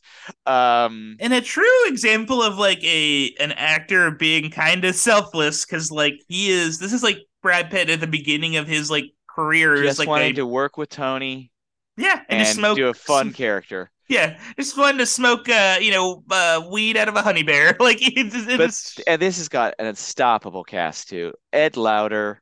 I'm going backwards here. Ed Lauter, Paul Ben Victor, Kevin Corrigan is in this Ooh. one. Size, Sizemore, and Chris Oh. Penn. oh my Victor god this, Argo. Um, obviously, like the scene, maybe the scene of the movie, James Gandolfini and Patricia Arquette in the hotel scene. Ooh, which is one of the, I don't know like, There's a lot of scenes in the movie. yeah there's a lot of see there's like because I think of one with like Saul Rubinek and Well, I want to get Saul Rubinek as Lee Donowitz as Joel Ooh. Silver. man And I love the Lee Donowitz produced Going Home in a Body Bag, which stars Rick Dalton, the late great Rick Dalton, man in one of Rick's comeback roles of the 80s. Uh, Michael Rapaport, Sam Jackson, Val Kilmer, Dennis Hopper. I mean, just on like Yeah. the a plutonic, the, the ideal cast. It could be the best cast ever put together. It's one like of the, up one of there. the greatest yeah. ever assembled. Yeah, and they're all in Yeah. service of a crackling young Quentin Tarantino script Mhm. that you know Tarantino will tell you the only guy who's ever executed anything I wrote well is uh well right he would say Robert Rodriguez did too but um because that's his boy but um Yeah. Tony like He's like the only outsider, you know? he's yeah who like executed and like really like made this thing sing and I think this script I think would have felt a little weird and navel gazing if Quentin Tarantino had directed it too Yeah. because it is like I think Clarence is like the one of the more autobiographical characters he's Mhm. ever put out there. But uh I like this one. Obviously, number four spot. Yeah. You know. It's a banger. I love it too. It's a great movie. It's like, yeah, it's a good good time. Mm-hmm. What you have it for? Oh man. I'm looking at my list and I'm like, do I want to change? It's so all these movies are so good. That's the This is problem. this like, is where it's getting down to it with like the Ah. the funnest ones. yeah, you know what? I'm gonna I'm gonna keep it how it is. Stay true to myself. Uh number four, it's unstoppable. hmm It's perfect. It's just such a great time. It's so joyous. It's such a fun, and it's perfect. It's like a perfect, and like yeah, like you you go in, you know what you're getting, you get exactly what you want at the highest quality said thing can be achieved at. Absolutely. And and that's like number four, testament to how good Tony Scott is as a director, in That- my opinion. Yes, if that's is a like like yeah, a movie where it's like it's like yeah, this is a perfect ten out of ten. Like yeah, so like you know, great Yeah. stuff. Yeah, we talked about it, and you know, Um and then my number three I have Crimson Tide. I think- ooh yeah, I think Crimson Tide is like it's good movie making. This is really Mhm. good movie making. Like I I hadn't seen it in so long, and when we rewatched it, I was like, this is so good. Like I love this movie. And it's so well crafted and put together. And you're right, like Tarantino is the hired gun to spruce it up. it elevates Just it. helps. A script that's really well structured and put together and like dynamic to begin with. And who doesn't want to see Gene Hackman and a younger Denzel going Mhm. at it? No one. It's like act. It's a fantasy, a dream, dream, dreamcast. Yeah, it's like yeah, So yeah, Crimson Tide of three. So we're, you're at three. Oh man. Could be This one of three movies. So this is where I put this is where I put the last Boy Scout. Uh-huh. I just it is just um it's, it's it's awesome. I think it was the most surprising. Like I didn't. I Mhm. think this is the movie I went in like kind of expecting like oh it'll be good and like it's just so yeah it's so dark and so the ending is so crazy. The It's so whole mean. sequence, yeah. the whole sequence at the stadium a- and like the doing cr- a jig up on the in the stadium after throwing a Taylor Negron into like a helicopter. incredible. Yeah, In, no one does it like fucking Tony. No one. yeah. No one. Ah, one of a kind director and yeah and like the aesthetic is just on point it just yeah what a great yeah totally. word yep Ward Russell cinematography uh there we go All right, number two for me, Mhm. Unstoppable, yeah no hey and it's a battle between this the one A one B Mhm. for this because I love I just love Unstoppable. I think it's just masterful. Such a good time. We spent an hour covering it an hour ago, so we can we can move on to your number two. Yeah.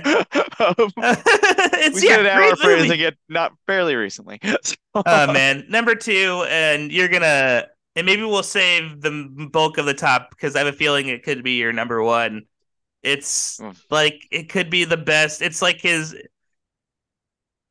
it's so tough and i Mhm. did go back and forth with my two and one too like man on fire is it's like a perfect uh it's just an incredible and it and it tra- and it's like the i feel like it's the one film of the new era of tony scott that truly transcends and is like a genuine like lead not that his other films aren't serious piece works of art that he can be you know but this is like on another level Mhm. like there's so Yeah. much going on yeah Let's just transition into it. Man on Fire is my number one.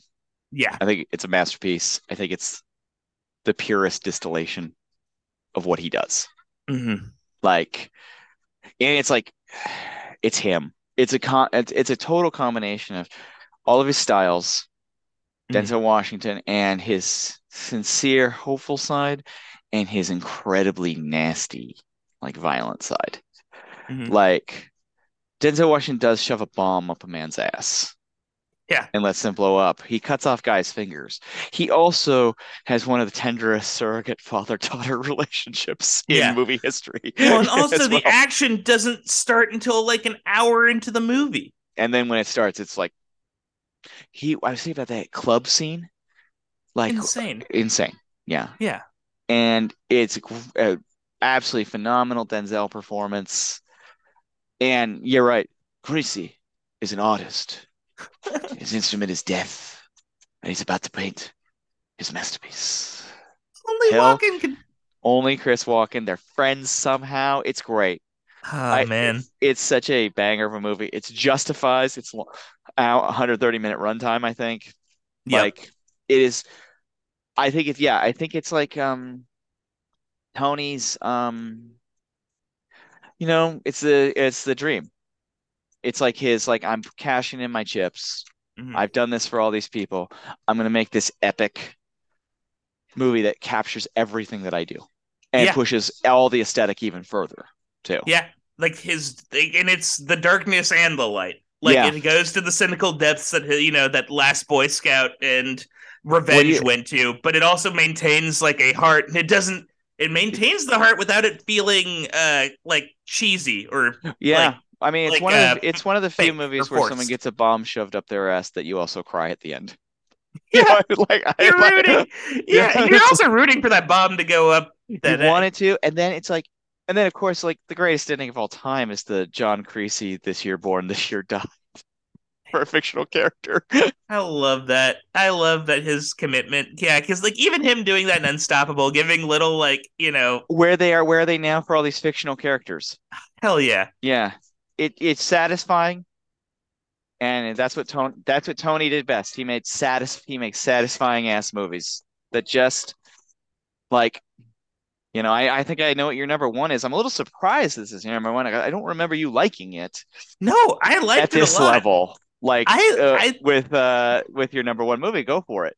It's Top Gun. I think Yeah. it's like well, and I think it's just genuinely unique and it is just like a I don't think any other movie matches like the wild tone of this like the the serene vibes and aesthetic of this film it has an unparalleled aesthetic in my like cinema as a visual art form uh this is like one of the pinnacles in my opinion like it's I that think like yeah The the um the queer reading Mm. only makes it more dynamic and weird. Like Yeah. And un- unexpected. You know? well and he's like and it's like here's the thing too he's not like he uh he didn't kowtow to like anyone like he he set out to make the movie he wanted to make and that subtext like it's i think you've said it And- when we talked about back yeah, he made a subversive movie. mm-hmm. Like under the noses of under the coke field noses of Simpson and Bruckheimer. yes yeah, and I think that that does make it more. It is interesting because I think there's an argument. We'll talk about it. We'll we'll we'll re- we'll rewatch Top Gun one as Mhm. research for our Maverick episode, but um, there's nothing subversive in the new one. Mm-hmm. You know, and that's not bad that's not No. bad at all that's not like yeah it's still a great film i just think that like yeah the subversion and then truly the yeah that california uh what did we say again the california uh shine sheen or california yeah, California Sheen. Let's call it that. yeah, yeah. california sheen like it just um it's one of a kind and it's just something i've never seen any that it's just something that hasn't been emulated by anyone he was the only person that really did it at the level that he did it at and then no one has been able to emulate it Yeah, in Yeah. the same way that like no one's been able to really capture new era like Tony Scott. That's its own beast. You know what well, I mean? Well, I think um, he's a completely sincere filmmaker. Yeah. And in our era of kind of like navel gazy meta commentary, God, yeah, everything. this is a man who made, who just made pure entertainment movies. Told Yep. the yarn, got in and out, he had a nice evening, and he made them for adults. Most of these movies are rated R. and And yeah, it's a lost art. Hundred percent. Yeah, it's sad.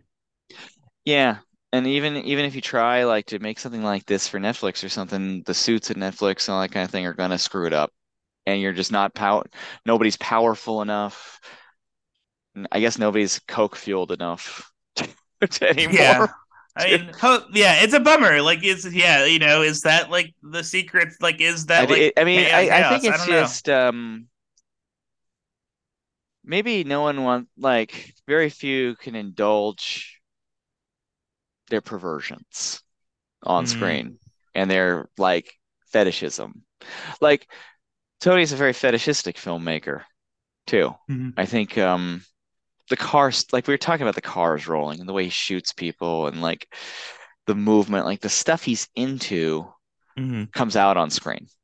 Stuff that fascinates him, the kind of stuff that drives him, the stuff that uh, attracts Yeah, him. he, he wears his like heart and his interests on his sleeve. He's not hiding anything, and he's not trying to like. He's trying to entertain you. Don't get me wrong. I think he had that in mind, but he's Yeah, trying to do it always. his own specific way. He's not trying to like you know bend to the arc of a producer or a specific IP. You know. Yeah. So I, I'm I overall I'm I'm very, very sad that we only have 16 movies, but I'm also very happy we got 16 movies. And that they're all like good. Yeah, and they're all good. They're all like a good time.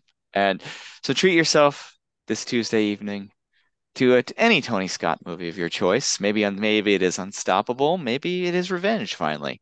But Yeah. um you know, celebrate the man. He ruled. I'm sad he's gone. I think we all are.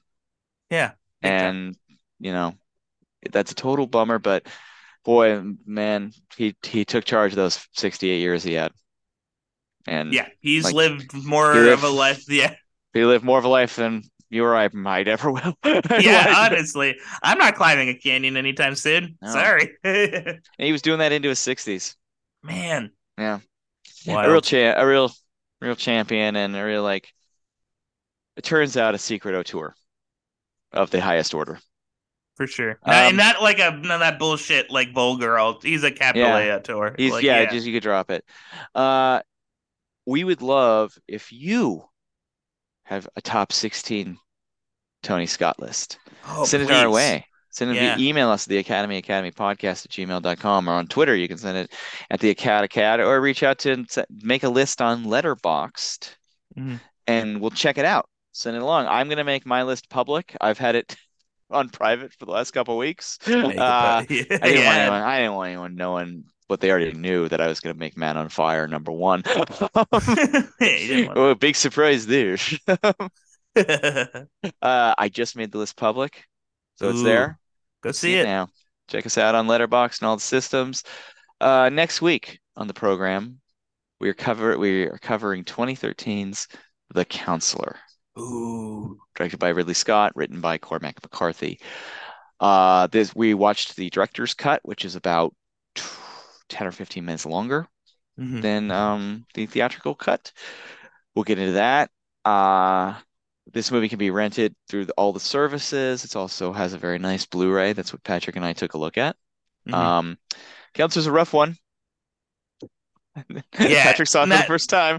Not Uh, a not a not a fun time at the movie. This is like uh go in prepared, folks. yeah, this is yeah, eat your vegetables. Be ready. yeah. Eat, eat your vegetables, counselor. Or else. Or else what? Maybe I won't eat vegetables. Yeah.